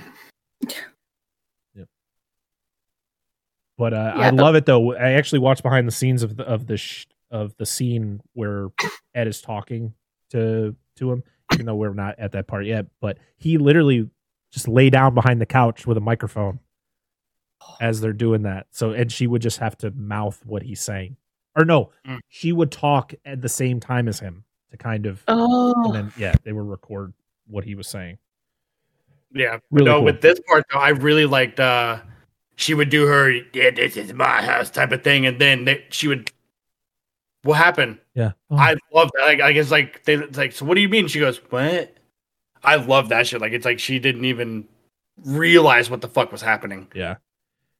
I thought it was pretty tight. But then we pan upstairs and the crooked man box starts to go off. And then as you as it gets closer to it, the figure is going around and then it just disappears. You're like, "Oh shit." So this is when we get uh so the family is staying at the neighbor's house. And that's when Billy is told about how the dog rings the bell when it needs to go out. And so that night, he actually hears the bell. So he gets up, he checks the bell at the front door, nothing. And then he sees the dog at the back door. And when he goes to the dog, the dog just fucking, tr- it, no joke, from the thing, just starts transforming. And it looks like it's stop motion when it's transforming. I don't know if it's just the way it's shot, but it really looks like it's stop motion for a bit until it turns fully into um, the the Crooked Man. So the Crooked Man was played by Javier Botet, who I mean, this man wreck Crimson Mama. Peak, Mama. Uh, he was uh, he was the hobo in It Chapter One. He was Yeah. in he Yeah, played, the- he played Slender Man in that really terrible Slender Man movie. He was in a movie called Mara where he played a sleep paralysis demon. Fucking hell. Golly, dude, he's awesome though. But if you guys ever get the chance, I sent this to Parker. No, no, But no. uh, no, no, no, it's not about that. It's uh, his screen test for Mama because he's practical. Like that's how his body. He has a condition. I cannot do sleep paralysis demons because I have suffered from that Hmm. since I was a kid.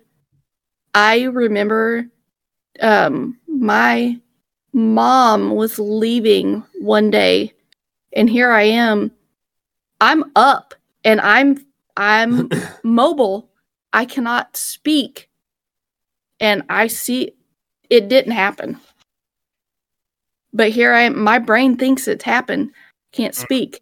I cannot do sleep paralysis. I cannot. Yeah. From I was probably six when it happened. I can't. Hmm. Any anytime anybody talks about sleep paralysis, that's the first thing that pops in my brain. And I'm like, nope, can't do it. Yeah, He was also in Scary Stories to Tell in the Dark. He played the Yeah. uh, the monster that can break himself apart. Yep. Good Oh, one. And the then- where's the where's my toe guy? That one. Yeah, he's called the Toeless Corpse. That's what. Yeah. Yeah. And he's playing Dracula in the Last Voyage of the Demeter, which Yeah. I Oh hell I'm yeah! actually really excited to see. That movie looks really really good. Me too. Yeah. So, But yeah, this this whole this whole thing with him tr- um, So good. trans the dog transforming.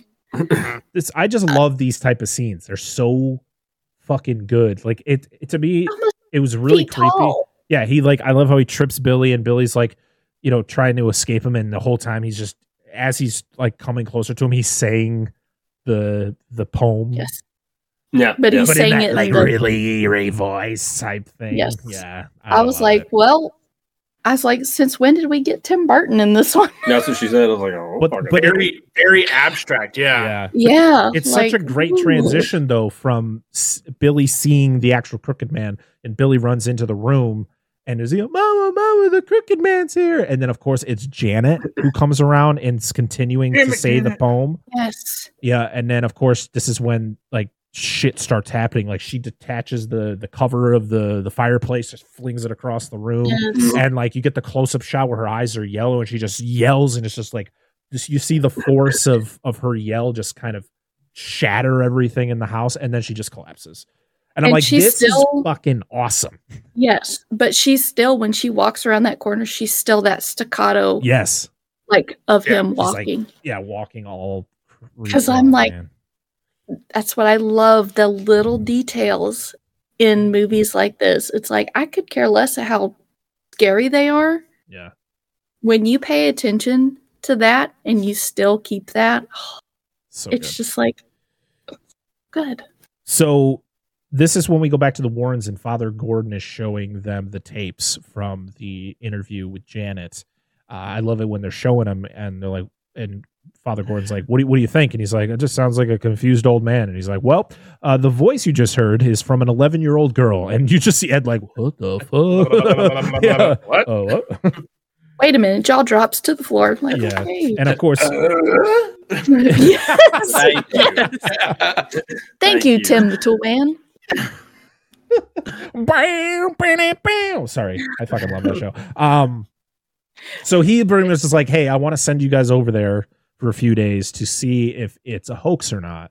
And of course, Lorraine is kind of on the fence about it because she doesn't want to do any more investigations. Um, but you know, of course, Ed talks her into it. He's like, you know, let's, you know, we go there. If it's a hoax, we come straight home.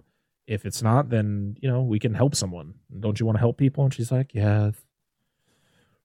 So this is when Lorraine tells Ed about the vision of she sees a vision of his death and she's like that's what I saw before and you find out that who she, she was seeing Valak or the nun figure before and that's why she locked herself away for that 8 days um that's what you find out in the first conjuring and you know of course that's like the whole thing of you know he's like that's why you did all that and she's like yeah you know I don't know what I'd do without you. I couldn't, I couldn't, you know, I couldn't go on. That's another almost like- callback to the first movie too, because Ed says the same thing to her about her potentially dying in the first movie. Yep. Yeah. But Which it's is almost not like his, how the relationship actually No. was. but in in there's certain scenes where she's like scared and he's just like okay. Yeah. Like he doesn't seem to be so worried No, about what she thinks because he doesn't see this shit. She's seeing Yeah. shit in her fucking sleep. Like I would Listen. I- listen. I you can believe it or not when it comes to you know clairvoyance and and being a medium. Yeah. But if I had that ability, I'd fucking hate it. Oh yeah. I, I Yeah. totally agree. Like I would some of the stuff that she sees, like especially with her in the beginning going through the whole scene. Yeah. I'd I'd be like, fuck this shit. Like you n- never go anywhere close to that. I would be done. I mean, just imagine if you have that clairvoyance power and you see all that shit, and in your everyday life, like you're just trying to, you know, take a shit, and all, all of a sudden you get this vision of this ghost killing people, and you're like, and you're there just like sitting on the toilet, you can't do anything. Oh, I, I, just imagine finish, those. But it's not just that, like being there. You could be walking past a building and see everything that happened with that building. You're, you, Yeah. it's, it's like you're you're pulling a um, the hell the Haley Joel Osment character from Sixth Sense. Sixth like Sense. that's what Yes. you're what you're getting. Where it's like, Yeah. yeah, you're in the same situation. You're taking a shit, and then fucking like fucking Bobby comes into the room. You're like, Bobby, get the fuck out of here. I'll talk to you later. Like it's just some Yeah, little- when did you die? Ah! yeah, like I'm, I'm, I can I need finish to first? shit in peace. Jesus, Yeah. man. So but yeah, I, I couldn't I couldn't do it. uh, Like I Yeah. have I've met met clairvoyants in my life and I'm like now knowing what that actually means. No. Fuck no. No, thank you. No, I don't I don't I don't want it. So they go to London, and uh, Morris Grosse picks them up, brings them there, kind of gives them the rundown of of everything that's going on, and that's when they kind of give him a tour of the house and they show him the locked room, which I was I'm guessing that was um, Janet and Yes. uh, that was- Margaret's yeah, room, Margaret's right? bedroom. Yeah, Yeah. and it's ground zero. yeah, it's it's Yeah. all it's all chained up. So this is why I'm I'm figuring it's been a, it's been a bit since Yeah, yeah. the beginning of the movie. Uh, so you see, there's a bunch of crosses there, and I guess people have just donated them. Yeah. they were just she hanging them says up there, they donated. People have donated and she hung them up. and they're like, it, it, that is where all the activity is happening. Like every day, they hear shit coming from this room. Nope. Bye. So Not that- Lorraine, Not that chair, just the room. yeah, Yeah. Fuck chairs. Listen, that's what I said. I'm like, how can they keep the door locked when dude could move the chair? Yeah, right.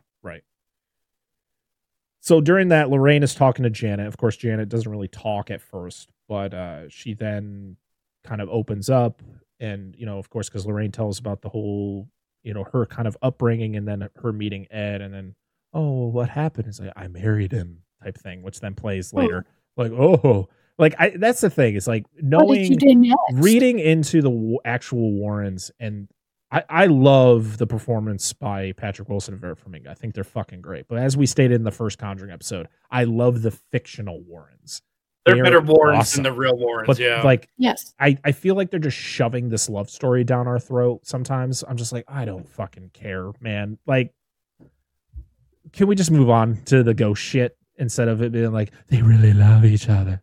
They really love each. I was like, okay, cool. Like, it's great. Great chemistry So with their characters. yeah, but but you also feel Like, yeah. like you feel really bad for Janet because she's talking about like how she has no friends, like she's getting made fun of all the time, like nobody wants to be around her because of everything that's going on, and uh yeah, at this um no, this isn't the part. I'll get to that. So this is when Ed talks to uh Peggy about the chair. She's like, "Oh, where'd you get the furniture? Oh, it was, you know, when we bought the house, it was you know, my husband just bought all the furniture that was inside. It's like, oh, oh, that's stupid. And he's like, oh, well, where's he at? And he's like, oh, he's uh, he's not here anymore. He's like, well, was there any, is there any chance of reconciliation? She's like, oh, well, he has twins with a lady around the corner. And he's like, I'll take that as a no. Dude, that chair just looks like someone died in it. You know, Oh, it's like why would you why would you keep that shit? You know? Yeah. Those, Right? those No. juices are still in there. No. Oh That- my dude. God. That's one of the reasons why you do not buy secondhand furniture like that. If you cannot clean Unless it it, was sick, man. Unless it was sick. no. this is a different time, but as somebody, I have taken trauma and crime, crime scene cleanup. I'm certified in you know Mhm. biohazard and bloodborne pathogen cleaning. Mhm. You would throw that fucking couch out. But my my wife works in uh she's an evidence specialist. Yeah, she tells me So- exactly. It- Yeah. once it gets into the pad, it's this done. shit ain't coming out. Yeah, you're fucking done. No, it's just throw it out. Smell it. Oh, Yeah. that must smell horrible. off. Yeah. So this is when they do the water experiment where and it's really fucking insane in the uh the Enfield haunting series. So in that one they call upon like the head of like so Morris Grosse works for an like a, a an organization like a paranormal organization in London and he calls in the bigwig to come in to see like hey this is actually happening. So they can't prove so they put the water in her mouth and she won't talk or the, the voice won't come out. So he fucking tapes her mouth with the water in it. And then that's when the deep like that's when the old man's voice comes out and then he rips it off and she like is terrified of him and hates him afterwards it's like really dramatic it's like really traumatizing for her where this one is like put the water in your mouth you know we got to look at you of course he's like oh i can't t-, you know i don't think he'll talk if you're looking at him so they turn around and that's when you get uh you know bill starting to talk but it's great because you don't see it's not in focus the chair and you see that Janet's in it, but as the conversation keeps going, it's turning into a man. It's turning Yeah. into Bill. Yeah. Really good. I pointed that I She did. pointed that out. I was like, I'm like, I'm sitting here and I'm like. Look Yeah. at the bloke in the chair. oh, and I misspoke earlier. I was I went was going to go to school to be a forensic pathologist. You were going to be an uh, you were going to be anthropologist. a ologist of some sort. Yes, We got that. I, it, it, I'm sitting here and I'm like, it just like hit me in the head, like, hey, Fondle those ologies. yeah, So Yeah. One of the reasons why they wanted to do this experiment was because they're like, well, we want to make sure she's not doing the she, you know, any ventriloquism or anything. And it's like uh, the real Janet knew how to do ventriloquism, and that was how she got away with a lot of this stuff. She was she was practicing Ah. ventriloquism, and so she was able to project her voice, and that's how Oh, the, a lot of the events happened. So which I That's- thought was hilarious. GG. Yeah. Yeah. So Bill speaks to Ed. I love how he's calling him like Ed, Eddie, Edward. He's like, Your dad calls you Edward. He's like, No, he called me Ed. Let's not let's not do this. Let's not talk about my dad. Let's talk about you. And he just starts to laugh at him. I just love every interact like Bill's voice is creepy as fuck. I love how Ed is coming off uh with the conversation. Uh the transition in the background.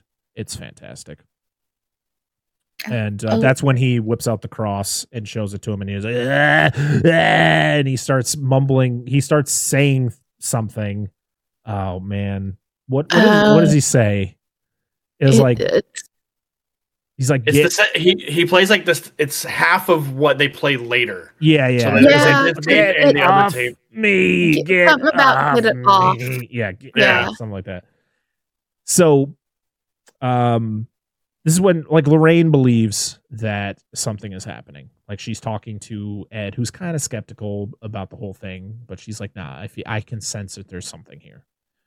So Janet, this is when Janet wakes up on the ceiling, like she has that whole dream moment, and you, uh, you see Bill sitting in the chair, and then he gets up and he's whistling, and it's the fucking song I always heard when I was a kid in Barney. I love you. Mhm. Yep. I was like, what the fuck? How did- it's stuff like this no freaks me the fuck out kids voices and whistling and lullabies. They're supposed And- to be soothing and put you to bed, but they're just they are fuel. not they're not no Yeah, so like Bill. like this it just i'm like fucking hell stop it Yeah, so i'm Bill. hear this in my sleep Bill walks upstairs and snags her from the spot that she's in because she's actually right below the locked room. Yeah, And he through like the is floor. yeah, right through the floor. He's fucking with her in the room. She's screaming, and of course it's locked. So the mom gets there. And why does it take Ed and Lorraine so long to get there? Like the mom I mean, wakes up, don't she ask- gets to don't the ask door. no questions. listen they were sleeping in the same room I they just- weren't sleeping in the same bed Oh, I I love that there was a line though where it's just like, oh man, it's gonna be so weird to be so far apart. He's like, ooh, to give you something to think about when we get Yeah, home, she- baby. she And I was goes- like, He goes, listen they can both sleep in that same bed That's right. Dustin. Fucking shit. oh man. So yeah, she's getting I'll show up. you some ankle. uh I love though the when the mom she opens the door up to, as far as it can go and she's trying to, you know, for one, she's trying to like just pull the chain off. It's like, you have a key. Go get the key. Ed has to tell her to go get the key. But she looks inside and she sees Bill's face, Mhm. which freaks her out. She's like, somebody's in there with her. I'm So they- thinking that ch- the chain loop that's around the doorknob is nowhere near as small as the doorknob. Yeah, Why wouldn't that shit just slide pull right, off? like slide off. Yeah. Not secure. What Yeah, what right. type of knot was that, Angela? What type of knot did they tie? Uh, nothing. There Oh, was no knot. My Boy Scouts knot. She just like kind of rested over the top of the, the doorknob, like Yeah, just an owl locked walking. this. Like round the Hello? hole, side of the hole, in the hole. You'll get it. You'll get it one day, Chief. Yeah, that's right. It's cool. like this. There there was n- there was no securing of that No, lock. Hooper steers the boat, Chief. Hooper drives the boat, Chief. God damn it! You're gonna get me cold in that fucking movie for the rest of the I know, dude. I'm just sitting here thinking of it. Uh, so they get into the room. Look at Dustin. He's got his arms folded. He's like, "Fuck Jaws again." Shut up. Let's. Can we quote Jaws 3D? It's my favorite. Listen. Listen, we can quote Jaws from start to finish. Just Don't worry, it ain't, it ain't over yet. So keep going. Strap in. All I know is Dennis Quaid had a great time on Jaws 3D. Okay, Damn. He He doesn't was remember surfing. He was surfing that coke just like the shark was. Yeah. Fuck yeah. the only way to have fun, right? Oh man! So when they get in there, she's getting choked out by the curtain, and when they get in there, it's still choking her out. I was like, "Damn!" I was trying to determine what happened. Did like the curtain actually wrap around? Yeah, it looked no, like it was it- like draped over. It's like So- that's thin enough she could breathe through. She, I mean, I guess you're hyperventilating. You're kind of freaking out. That can happen too, even if it is you can breathe through it. Imagine you're just sitting there, it's like, "Haha, It's- ghost, I can breathe through this." Dude's like, "Damn It's, it!" de- it's demon curtains. Yeah. Yeah. Been a while. Been a, while, But been a while, Bill. I remember how to breathe. I want to say that she had something else wrapped around her neck, and it wasn't just the curtains. There was something else around her neck. It might have been a rope she tied herself to the bed too. It might have been. Oh right, it yeah, because you can looked tell when like she's on the ceiling. So, uh, Grosse. He tries to convince Ed of what's happening, and of course, there's like the skeptical woman. I can't remember what her name was, but she's like, "I don't believe it." You know, No, yeah, I've seen I've seen cases like this before. You know, I, Yeah, I you know, she's a fake and stuff. we're gonna It's like, come in and we'll we'll investigate it. So this is when all the kids come back from the neighbor's house and they're like, "We're gonna stay at home again," because so we're gonna see what Johnny or whatever. yeah, just for his second scene, I'm in this movie. Hi. He's back home from reform school.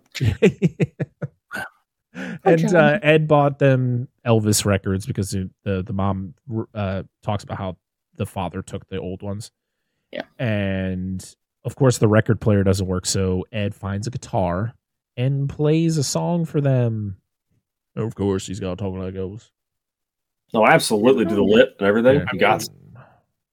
Golden pipe, golden pipes, good looking guy. You know, Yeah. can do fucking everything. Yep. True facts. Yeah, asshole. How dare you?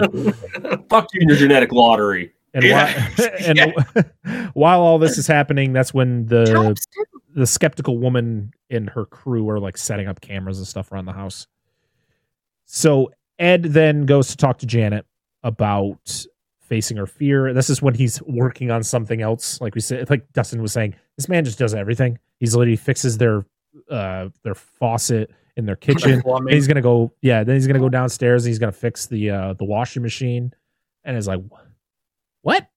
But yeah, he talks about facing the fears, and he talks about he tells this whole story about his upbringing, about his dad, and how he got the cross, and then of course he, about meeting Lorraine. He's like, you know what I did? And he's she's like, you married her, and he's like, oh, so you've heard this story before? I'm sorry. I'm- I've I've heard this joke, you dick. Yeah. Yeah. So this is when Lorraine is outside talking to Morris, and this is when he tells her about his daughter, about she got in a car accident, and it was kind of his way. You know, he got into this kind of to try to see if he can communicate with her. Uh, this is when Ed goes downstairs to mess with the washing machine, and he has to actually go to a pipe that's in the middle of the lake in their basement. Just Dude. fucking. da-da-da. Yeah, I was like, man, I'm here to fix your pipes. That's Or music. Not like that. Holy yeah. shit! This dang, this basement is scary She- as fuck. But she's down there with him, right? Like that. She's Yeah. Like Yeah, she's got down the there with him. flashlight. Like, hey. Can you hold that shit straight? I, I was gonna say if it were me trying to help my dad um, fix a car, I, my dad would not have been that nice about um, where I was pointing the flashlight. Just saying, Flashlight duty. I had a lot of flashlight duty, Yeah, I heard that. and I I never got the. I'm like I'm pointing at where you're telling me to. It was Hmm. never in the right spot. So Ed is wading through the water to find. To, he's got to go to the pipe, and then this is when Peggy is standing on the stairs, and she's looking. She's like, "What's that?" Someone is literally in the corner, comes out of the shadows, and is just like walking towards him. And that's what she's like, "Ed, there's something behind you." And he turns around. There's nothing there. It's British Jaws. Yes. It's literally. I no, this thinking is exactly what we said. We're like, wait, is this Jaws? Yeah, it's British Jaws, except the shark speaks, has a Cockney accent, and fucked up teeth. It's a joke. It's okay. a- joke. They, It's they a- pull out the dentures. It's like they pull out the shark dentures. Yeah. But yeah, but it, of course, it- this she's like she goes into the water too, and she sees something, and then something grabs her, pulls her under, and that's when Ed comes over and saves her, and she comes up with a bite mark on her arm, and then he also finds yeah the the two missing teeth because they noticed that on the bite wound on Janet there was a gap, and the mom has the same thing, and they find the two missing teeth. He's like, well, I found your teeth, Bill. That's that's that's why he's haunting the house. He- Yeah. he has never been able to find those teeth, and he's like, "I'm never leaving until I find those fucking teeth. I will bite everyone in this house." It's like If you Father's, it's like Father's Day from Creepshow. He just wants his cake, dude. yeah. She was If you haven't food learned- correctly. If you haven't learned anything from Supernatural, like they they they leave a uh, if they leave behind an object, you have to fucking salt it and burn it. It's the teeth, not the fucking chair. Yes. You know what I'm saying? That's How about you just put the teeth on the chair, burn them both at the same time? yeah. Yes. I was for sure Ed was going to get electrocuted in the scene. Mm. I Or like, something. This motherfucker's get electrocuted. Like this wire is Whoa. big in the background. Like this just goes just droop into Yeah, the water. this basement is dangerous. Yes. So it's Christmas No. time. They're decorating their house, and this is when they start hearing shit from the kitchen. And Johnny's like, "I'll go in there. I haven't done anything in this movie." I know shit. Because they're talking about you can see him playing with the knives, Yeah, and Janet's Johnny's the only one who sees him though. She's like, "Do you see him?" Yeah. Somebody, Like- somebody's in there playing with the knives. I'm like, no, ma'am, I cannot see through walls. Yeah. And so Johnny's like, I'm an expendable character. I can Did do walk in here. yeah. Did you hear that? Did you see it? That kid was definitely not one that I would think would, you know, follow, do it. follow Yeah, go in there. Like, hey, I So- got this. Yeah, so they go. Johnny goes in there, and there's just knives, just sticking, a shit ton of knives just sticking out of the, the table. And of course, you know he does that, and he looks and just fucking.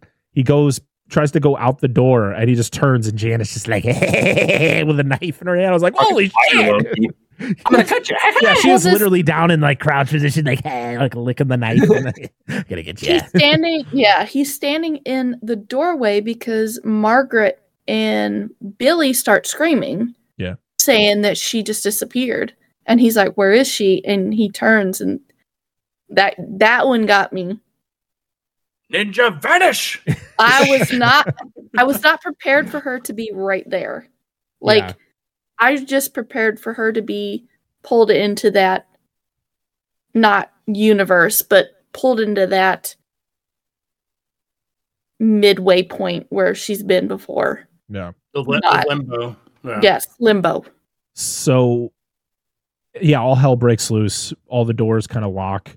Ed and Peggy try to get up from the basement. Uh, Lorraine and Morris are outside. They run in. They try to get into the kitchen. They finally get in, and the fucking whole kitchen is destroyed. And Johnny and Janet are missing.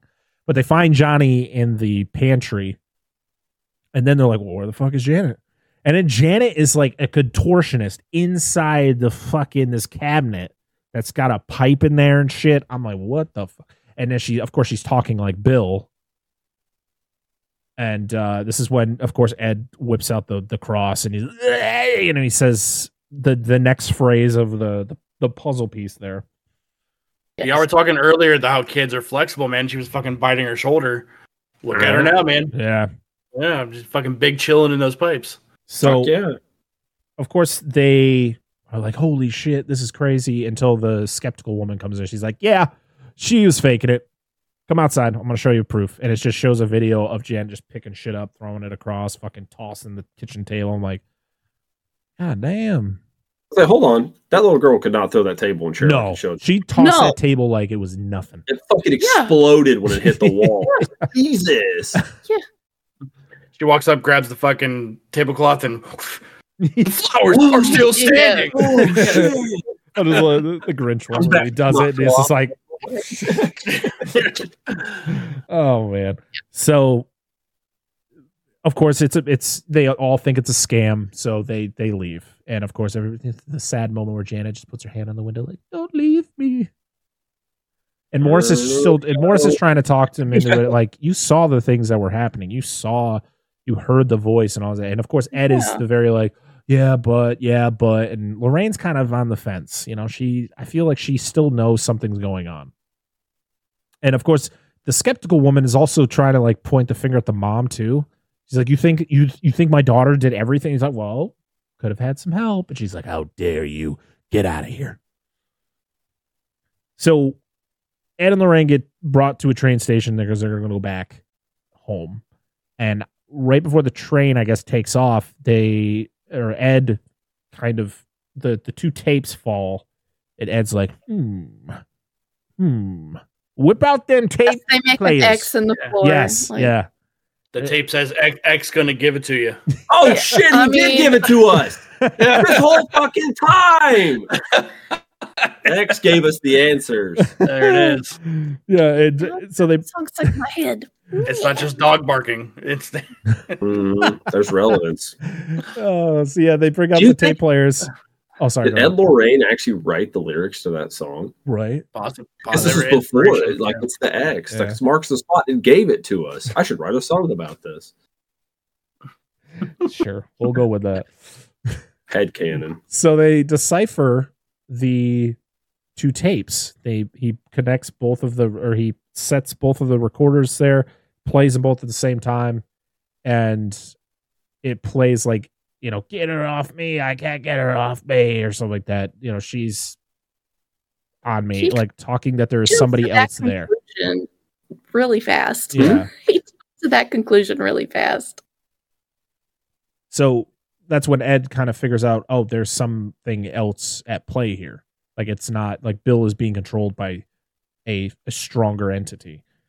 Uh, so they get they rush back to the house. Oh, it says, oh, so I, I actually, wow, look at me. I actually wrote what it said. It said, help me. It won't let me go. Yep. So Lorraine sees Bill and the demon that uses him. She kind of has a vision because she talks to Bill. And this is when you see uh, more of a like human Bill. And Yes. he's he's talking about the fact of you know he knows he's dead. He you know he, she's like why don't you just move on? He's like I can't. There's something you know controlling me. And that's when you back up and that's when you see kind of the hand go over his shoulder and then the the, the nun kind of shows itself. And then and then it's the we get the rhyme or the what's the fucking Oh, the Word riddle. there Yeah. you go. Yeah. Yeah. Which I didn't write that down. Sorry. It's in your pockets is it's it's what's it's what's given to you but uh it's, it's like what's given to you but it's not like fuck i don't know what's, what's given to you at birth and essentially follows you to your death or something like that. something like that yeah It's oh, sh- don't don't don't do this to me because now I'm gonna be like, what did it say? We'll keep going. She'll remember. So yeah, She'll he uh he says his thing. She wakes up. She's like, "We got to go back." They go back, and this is when Janet or they walk into the room, and Janet or Margaret is just floating there, yeah and she just gets tossed against the wall. You see Margaret or uh, Janet's also floating, but she's got like the the demon face going with the with the yellow eyes, and uh, she's tossing her back and forth, and crazy shit's happening. And they Ed and Lorraine get back. Ed, no one can get inside, so they Ed has to go through the basement, and of course you get the whole thing. It was like Ed, no, you can't go. You have to wait for me, Ed. He's like, I gotta do this, Lorraine, and he just like goes off, and she's like crying outside the the door. And then the neighbor just shows up with the axe. He gets the axe out of the shit and he's like hacking at it. Ah. Um so Ed breaks into the main part of the house. He like breaks through one of the floors, gets up there, and it just gets immediate fucking steam shot right in his face. Mm-hmm. Which then fucks up his vision for the the rest of the movie. It's a hot vapor bukkake, baby. Yeah. Okay. So the riddle that was given it says, I am given and I am taken. I was there at your first breath, but you didn't ask for me, but I will follow you till your death. There you go. Yeah. Which is Riddle me this, Batman. just just it's just, just Jim Carrey's the Riddler fucking putting that fucking envelope on Bruce Wayne's gate. Yes. It's great. It's weird. I found this riddle with the mixtapes from this girl talking, and now we have fucking riddles to solve. On top what of- is this movie? Wait a minute. We don't have time for this. but I, but I love that because Ed's vision is impaired, the crooked man is like walking behind him, like which is mm-hmm. kind of creepy. And Lorraine, that's when Lorraine kind of goes through the whole thing. Is like, oh, you know, a demon is weakest when you know its name, you know. And of course, she like gets she the riddle plays the riddle in her head, and she's like, you know, going through. And then of course she looks at her Bible, and you find out what she was carving in her Bible was Valak. Yeah, because she's like, I know your name. You told me. Yeah. I asked you. Um, because it's like, what is your name? And I'm yeah, like, and that's when she it, she I'm like, points, right? is Yeah. your name? Yeah. What is your quest? Sorry. What is your favorite color? Red. Green. No blue. No, blue. Because that's what I had to do to get through some of these scenes. I had to, like, the finding out dude's name was Bill, and he says it, and I'm like, Bill Nye, the science guy. Because I'm like, otherwise, I'm not making it through this without having some form of mental breakdown. So when Lorraine finally figures out who the demon is, she's gonna go inside. She sees the she sees the tree, and the tree gets struck by lightning, which then causes it to form into this spiky stump. And that's kind of what she remembers the vision of of Ed dying. That's what was coming out of his chest. Uh Lorraine save Lorraine finally gets in the house. She kind of follows the same path of uh, Ed. She gets up to the locked room that's now open because Jan because Ed actually sees Janet about to jump and he saves her and he's kind of like hanging on the curtain. He's got Janet and of course she Lorraine shows up, but she can't immediately help help them. Yeah, Sorry. yeah. You get the dramatic, you know, all the the rings Yeah. just start snapping. He'd have been dead. But yeah, she Alright. comes into the room. Not that way. But uh Ah. she gets preve- she's prevented from from saving them because Valak is in the corner as the nun. But of course, she she you know calls its name and she says what it is. I can't remember what she, exactly what she she says, but it causes it to you know react and scream and it turns into the demon, which I thought you saw a lot longer. Like I remember, Yeah, it was just real quick. it's very quick. And to be honest, It's I thought though. this scene lasted longer too. I was like, Yeah. it, it happens and it ends, and I was like, I thought this was dragged out more. Was there an Yes. extended version I've seen before? I I, I don't know. No, she says, love- You are Valak, the defiler, the profane, the Marquis of snakes. In the Oh, name Mar- of the Mar- Father. the Marquis Mar- of Supposed to be Mar- Mar- I think they're supposed to be an Oh, alternate. sorry. Yeah. Yeah. I was like, wait a minute, that's not what she says. Yeah. But in the name of the Father and the Son and the Holy Spirit, I condemn you back to hell. Yeah, and that's when she turns into the demon, full black demon, and then gets sent to. Oh, the and then- tea. Like you said, I pull love up. the jowls. Yeah, that's so ah, Wow, fucking that yeah. So the the demon version of the nun is played by composer uh, Joseph Bishara. The regu- the nun, not demonic nun. It, oh, the, I mean, she's creepy still. Is played by Bonnie Aarons, who would come back and play her again in the Nun, which we are going to be covering in a couple weeks. But uh, yeah, she looks like that too. No joke. Have you ever seen a Yeah. picture of Bonnie Aaron? She just that's that's what she looks like. She was just at a con down here not too long ago. I've heard she's the one of the nicest people. So you'll you'll love it. And uh, she's uh, she's been on the Dead Meat podcast before. Really? So yeah. Oh.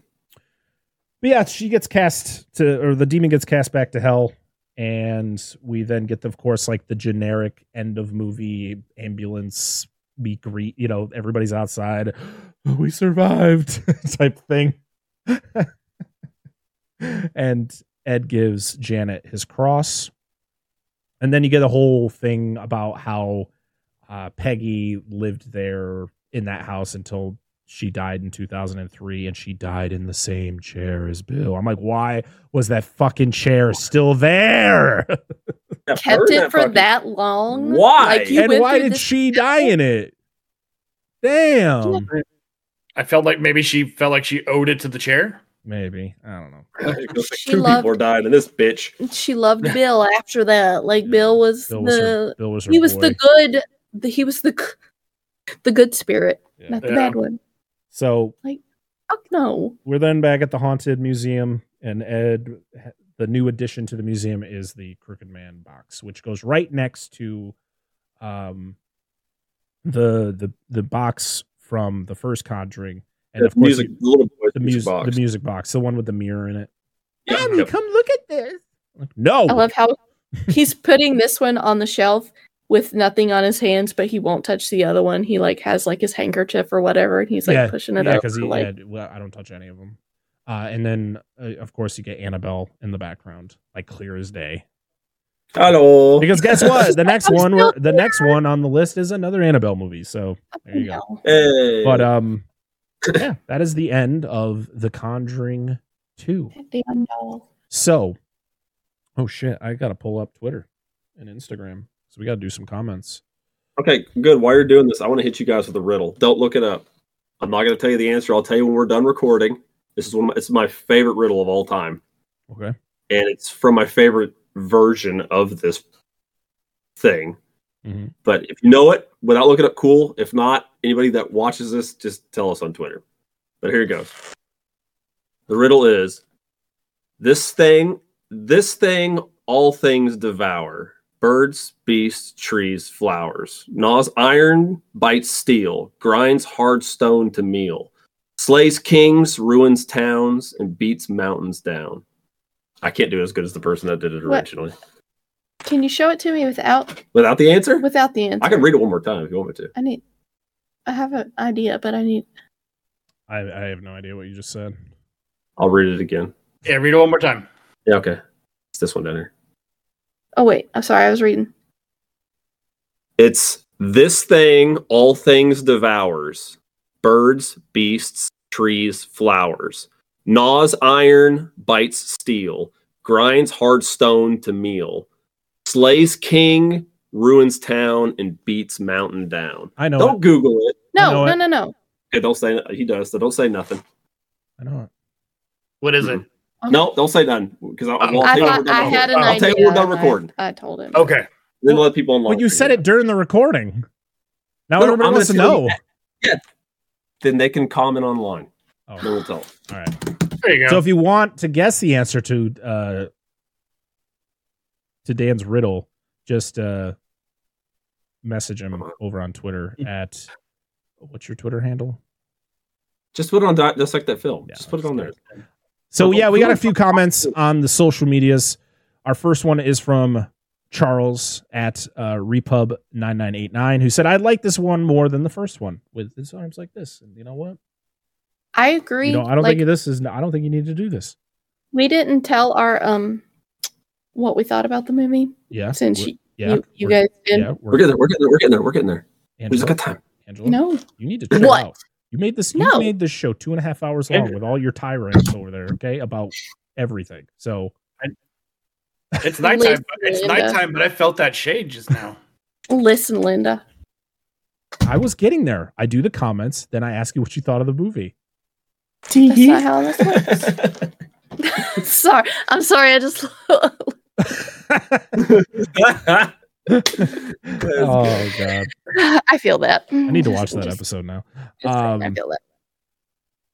And then we have the epic film guys who says one of my all time faves. So we're gonna go over to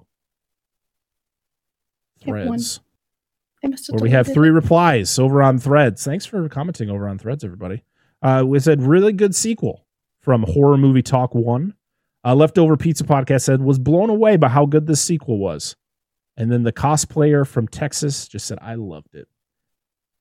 Thank know you, what? cosplayer. I think, the, I think the general consensus is this is a, a good movie. Um, so here we go. This is when we're going to talk about what we thought of the movie. Let's start off with Angela because clearly she had the biggest problem with this.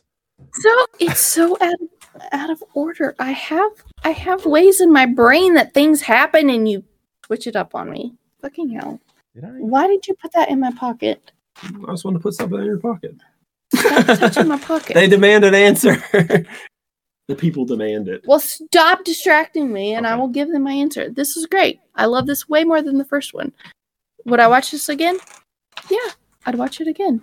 Did it scare the shit out of me? Yes, it did. What the fuck? See what I have to deal with? Sorry. I'm This is every recording. Something happens, and it's this guy's fault. Don't worry. After people listen to this episode, they'll be like, God damn, there's some fucking tension over there. How long is this going to last? I mean, I can make it longer. Do you want me to? You know, it's already eleven o'clock. I can make it I'm out, guys. We'll see you later. Dustin's over there trying to stay awake. He's like, "Come on." but yeah, this one was way up here compared to the first one. Like, love the first one. Say, even though it scared the shit out of me, and I still do not like Dustin for picking um said series, but this one was much better. I I feel like they got in sync with everything.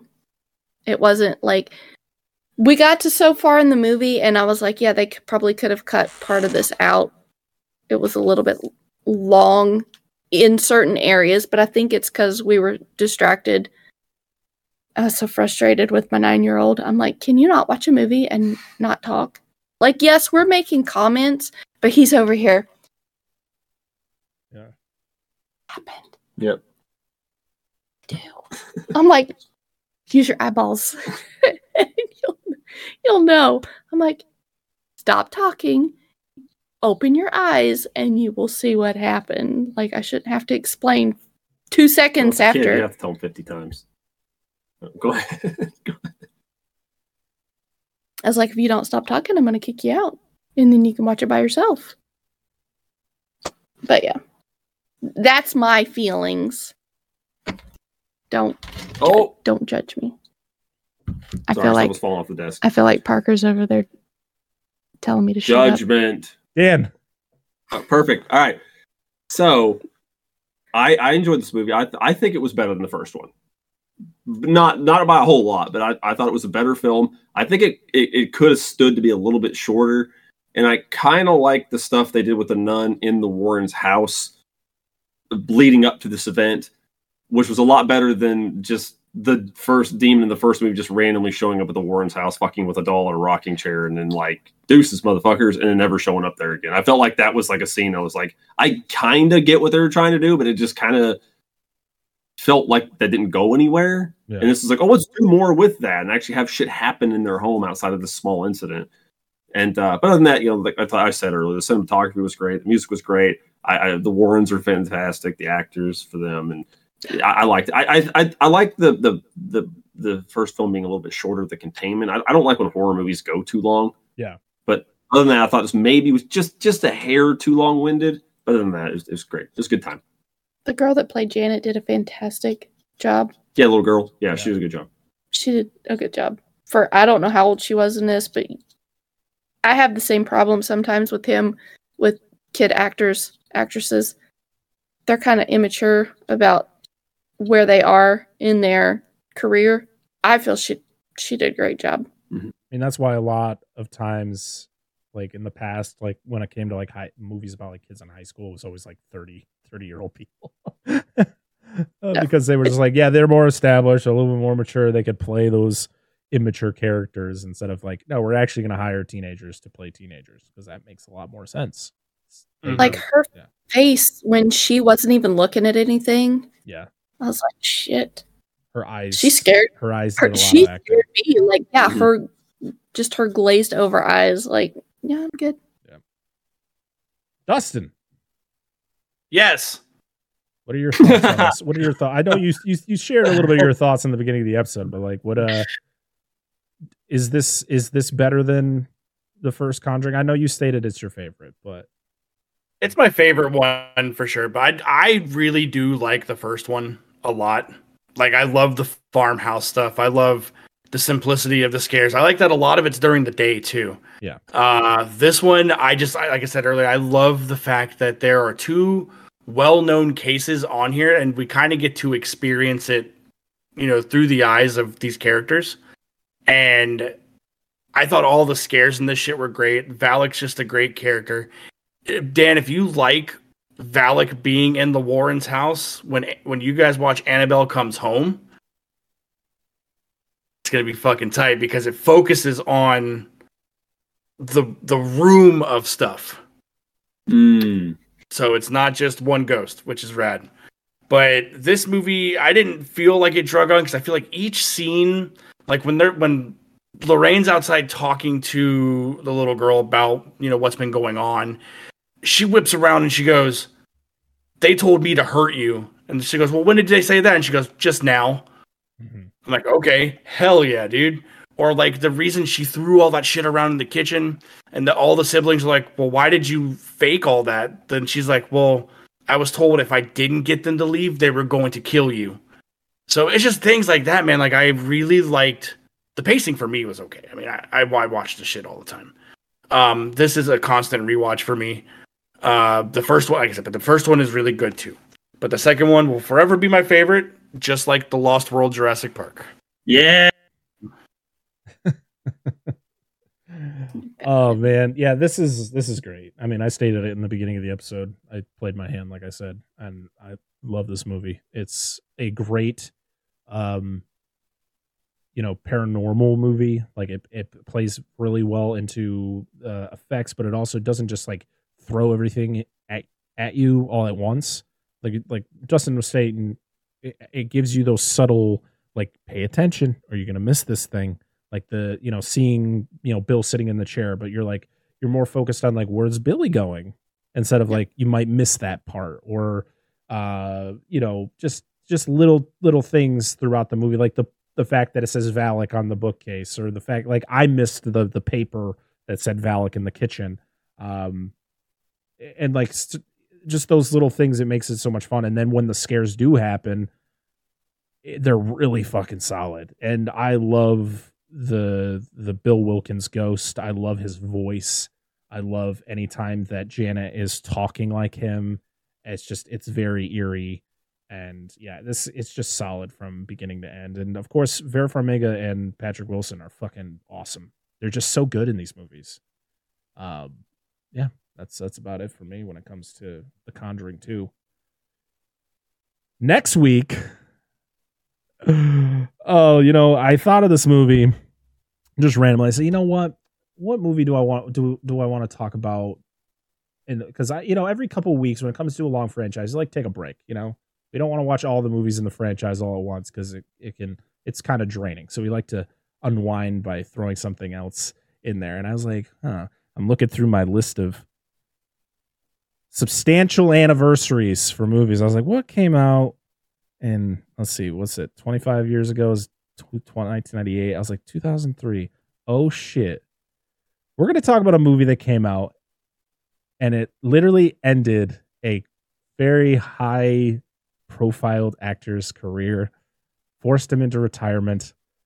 He said, fuck this shit, I'm out. And it was directed by the director of the original Blade. And that movie is 2003's The League of Extraordinary Gentlemen. Hell yeah! oh, that's it. I love that movie. A movie, Yeah. a movie that I grew up loving. Yes. And for some reason, it is one of the most hated movies. Of I like still can't people do understand not like this movie. People hate it. Like I I don't know. I listen. I haven't seen it as an adult. It's been a very very very long time since I've seen this movie. So maybe things have changed, but I remember really enjoying it. But yeah, Sean Connery it was his last film, uh, last live action film. He did voiceover stuff uh, later, but uh, yeah, it's going to be very interesting because this is um, it's yeah, it's a movie that's going to be it's 20 years old this year, and figured it's, It's a good movie. it's a good palate cleanser from this from the Connery Yeah. universe. So we're gonna be talking about that next week. I'm very very excited. I need to remember what episode is this. Four thousand six hundred twenty-eight. Um, no, I know what it is. Okay. Well, Six. Dustin, where can people find you, and what do you got going He's on over there at Flicks and Friends? It's right there. No, that that's right us there. back there. No, he's right Oh. there. He's right there. Yeah. Well, yeah, his face is right there too. You can find us on any social medias, or not any, because we're not on the what's the new one? Threads. Threads. We're not Or- there yet. Uh, we are on Facebook, Instagram, Twitter, and TikTok, all Flicks and Friends podcast. Uh, we are celebrating our one year anniversary coming up, which I talked to you guys about. We're doing Ghostbusters, which I can't fucking wait to talk about that movie. And yeah, uh, if you want to suggest any movies, we are open to suggestions. Uh, am I allowed to mention the Patreon? Absolutely. We do have a Patreon at patreon.com slash flicks and friends. Uh, there you get early access to episodes and bonus content. Woo! So, become yeah. a patron. It's well worth it Parker's This- there. to support a great show. Yeah. Uh, you can find us at Dissect That Film on all the social medias and TikTok and all the podcast apps out there. If you listen to us on Apple, I say this every if wherever you listen to us, just rate and review us, please. We want we want more of your uh, reviews. Actually, I, I'm a little late on this. Let me pull it up real quick. We did get a we did get a new Apple review. Oh, see if I can- please. let's, let's see if I can One star. Let's see if I can find. Nah, it was a good one. It was a good one. Don't worry. That don't one, worry. they are all good. Number one. A Why? number one. Yeah. Why are All right, you so wanting? A, so a we got one one from a five star who said, "I love this podcast." From Jash Faison. It's a that's a, a very unique name. It says, "You guys literally said on June sixteenth pod to do this." Lol. I legit, do, Yes! I legit do love you guys, chemistry and rapport. I laugh like I know you guys. Give us five stars. Thank you so much. We are little. Hell Yeah, yeah. that was that, that's almost a month old. So I apologize we didn't mention it. Uh, we on laugh like we know each other too. Yeah, that's I'm great. just kidding. Just kidding. And thank you to everybody who leaves us comments on our past videos. Uh, it's great to go on YouTube and be like, "Wow, people like our you people watch our YouTube channel. It's crazy." But yeah, if wherever you listen to us, you know, Apple Podcasts, Spotify, you know, give us those five stars. Please leave us a review on Apple Podcasts. If you listen to us on Good Pods, you can leave us five stars, and you can leave reviews on the show and on the episodes. It's really cool. And if you watch us on YouTube, you you know comment on the video, like, comment, and subscribe. Uh, we're trying to get to 500 subscribers. It's kind of been a stalemate lately, but uh, you know, if you if you if you listen to us and you know, just go over to the YouTube. You don't have to watch it. Just go over there and hit the subscribe button. It's free. It's cool.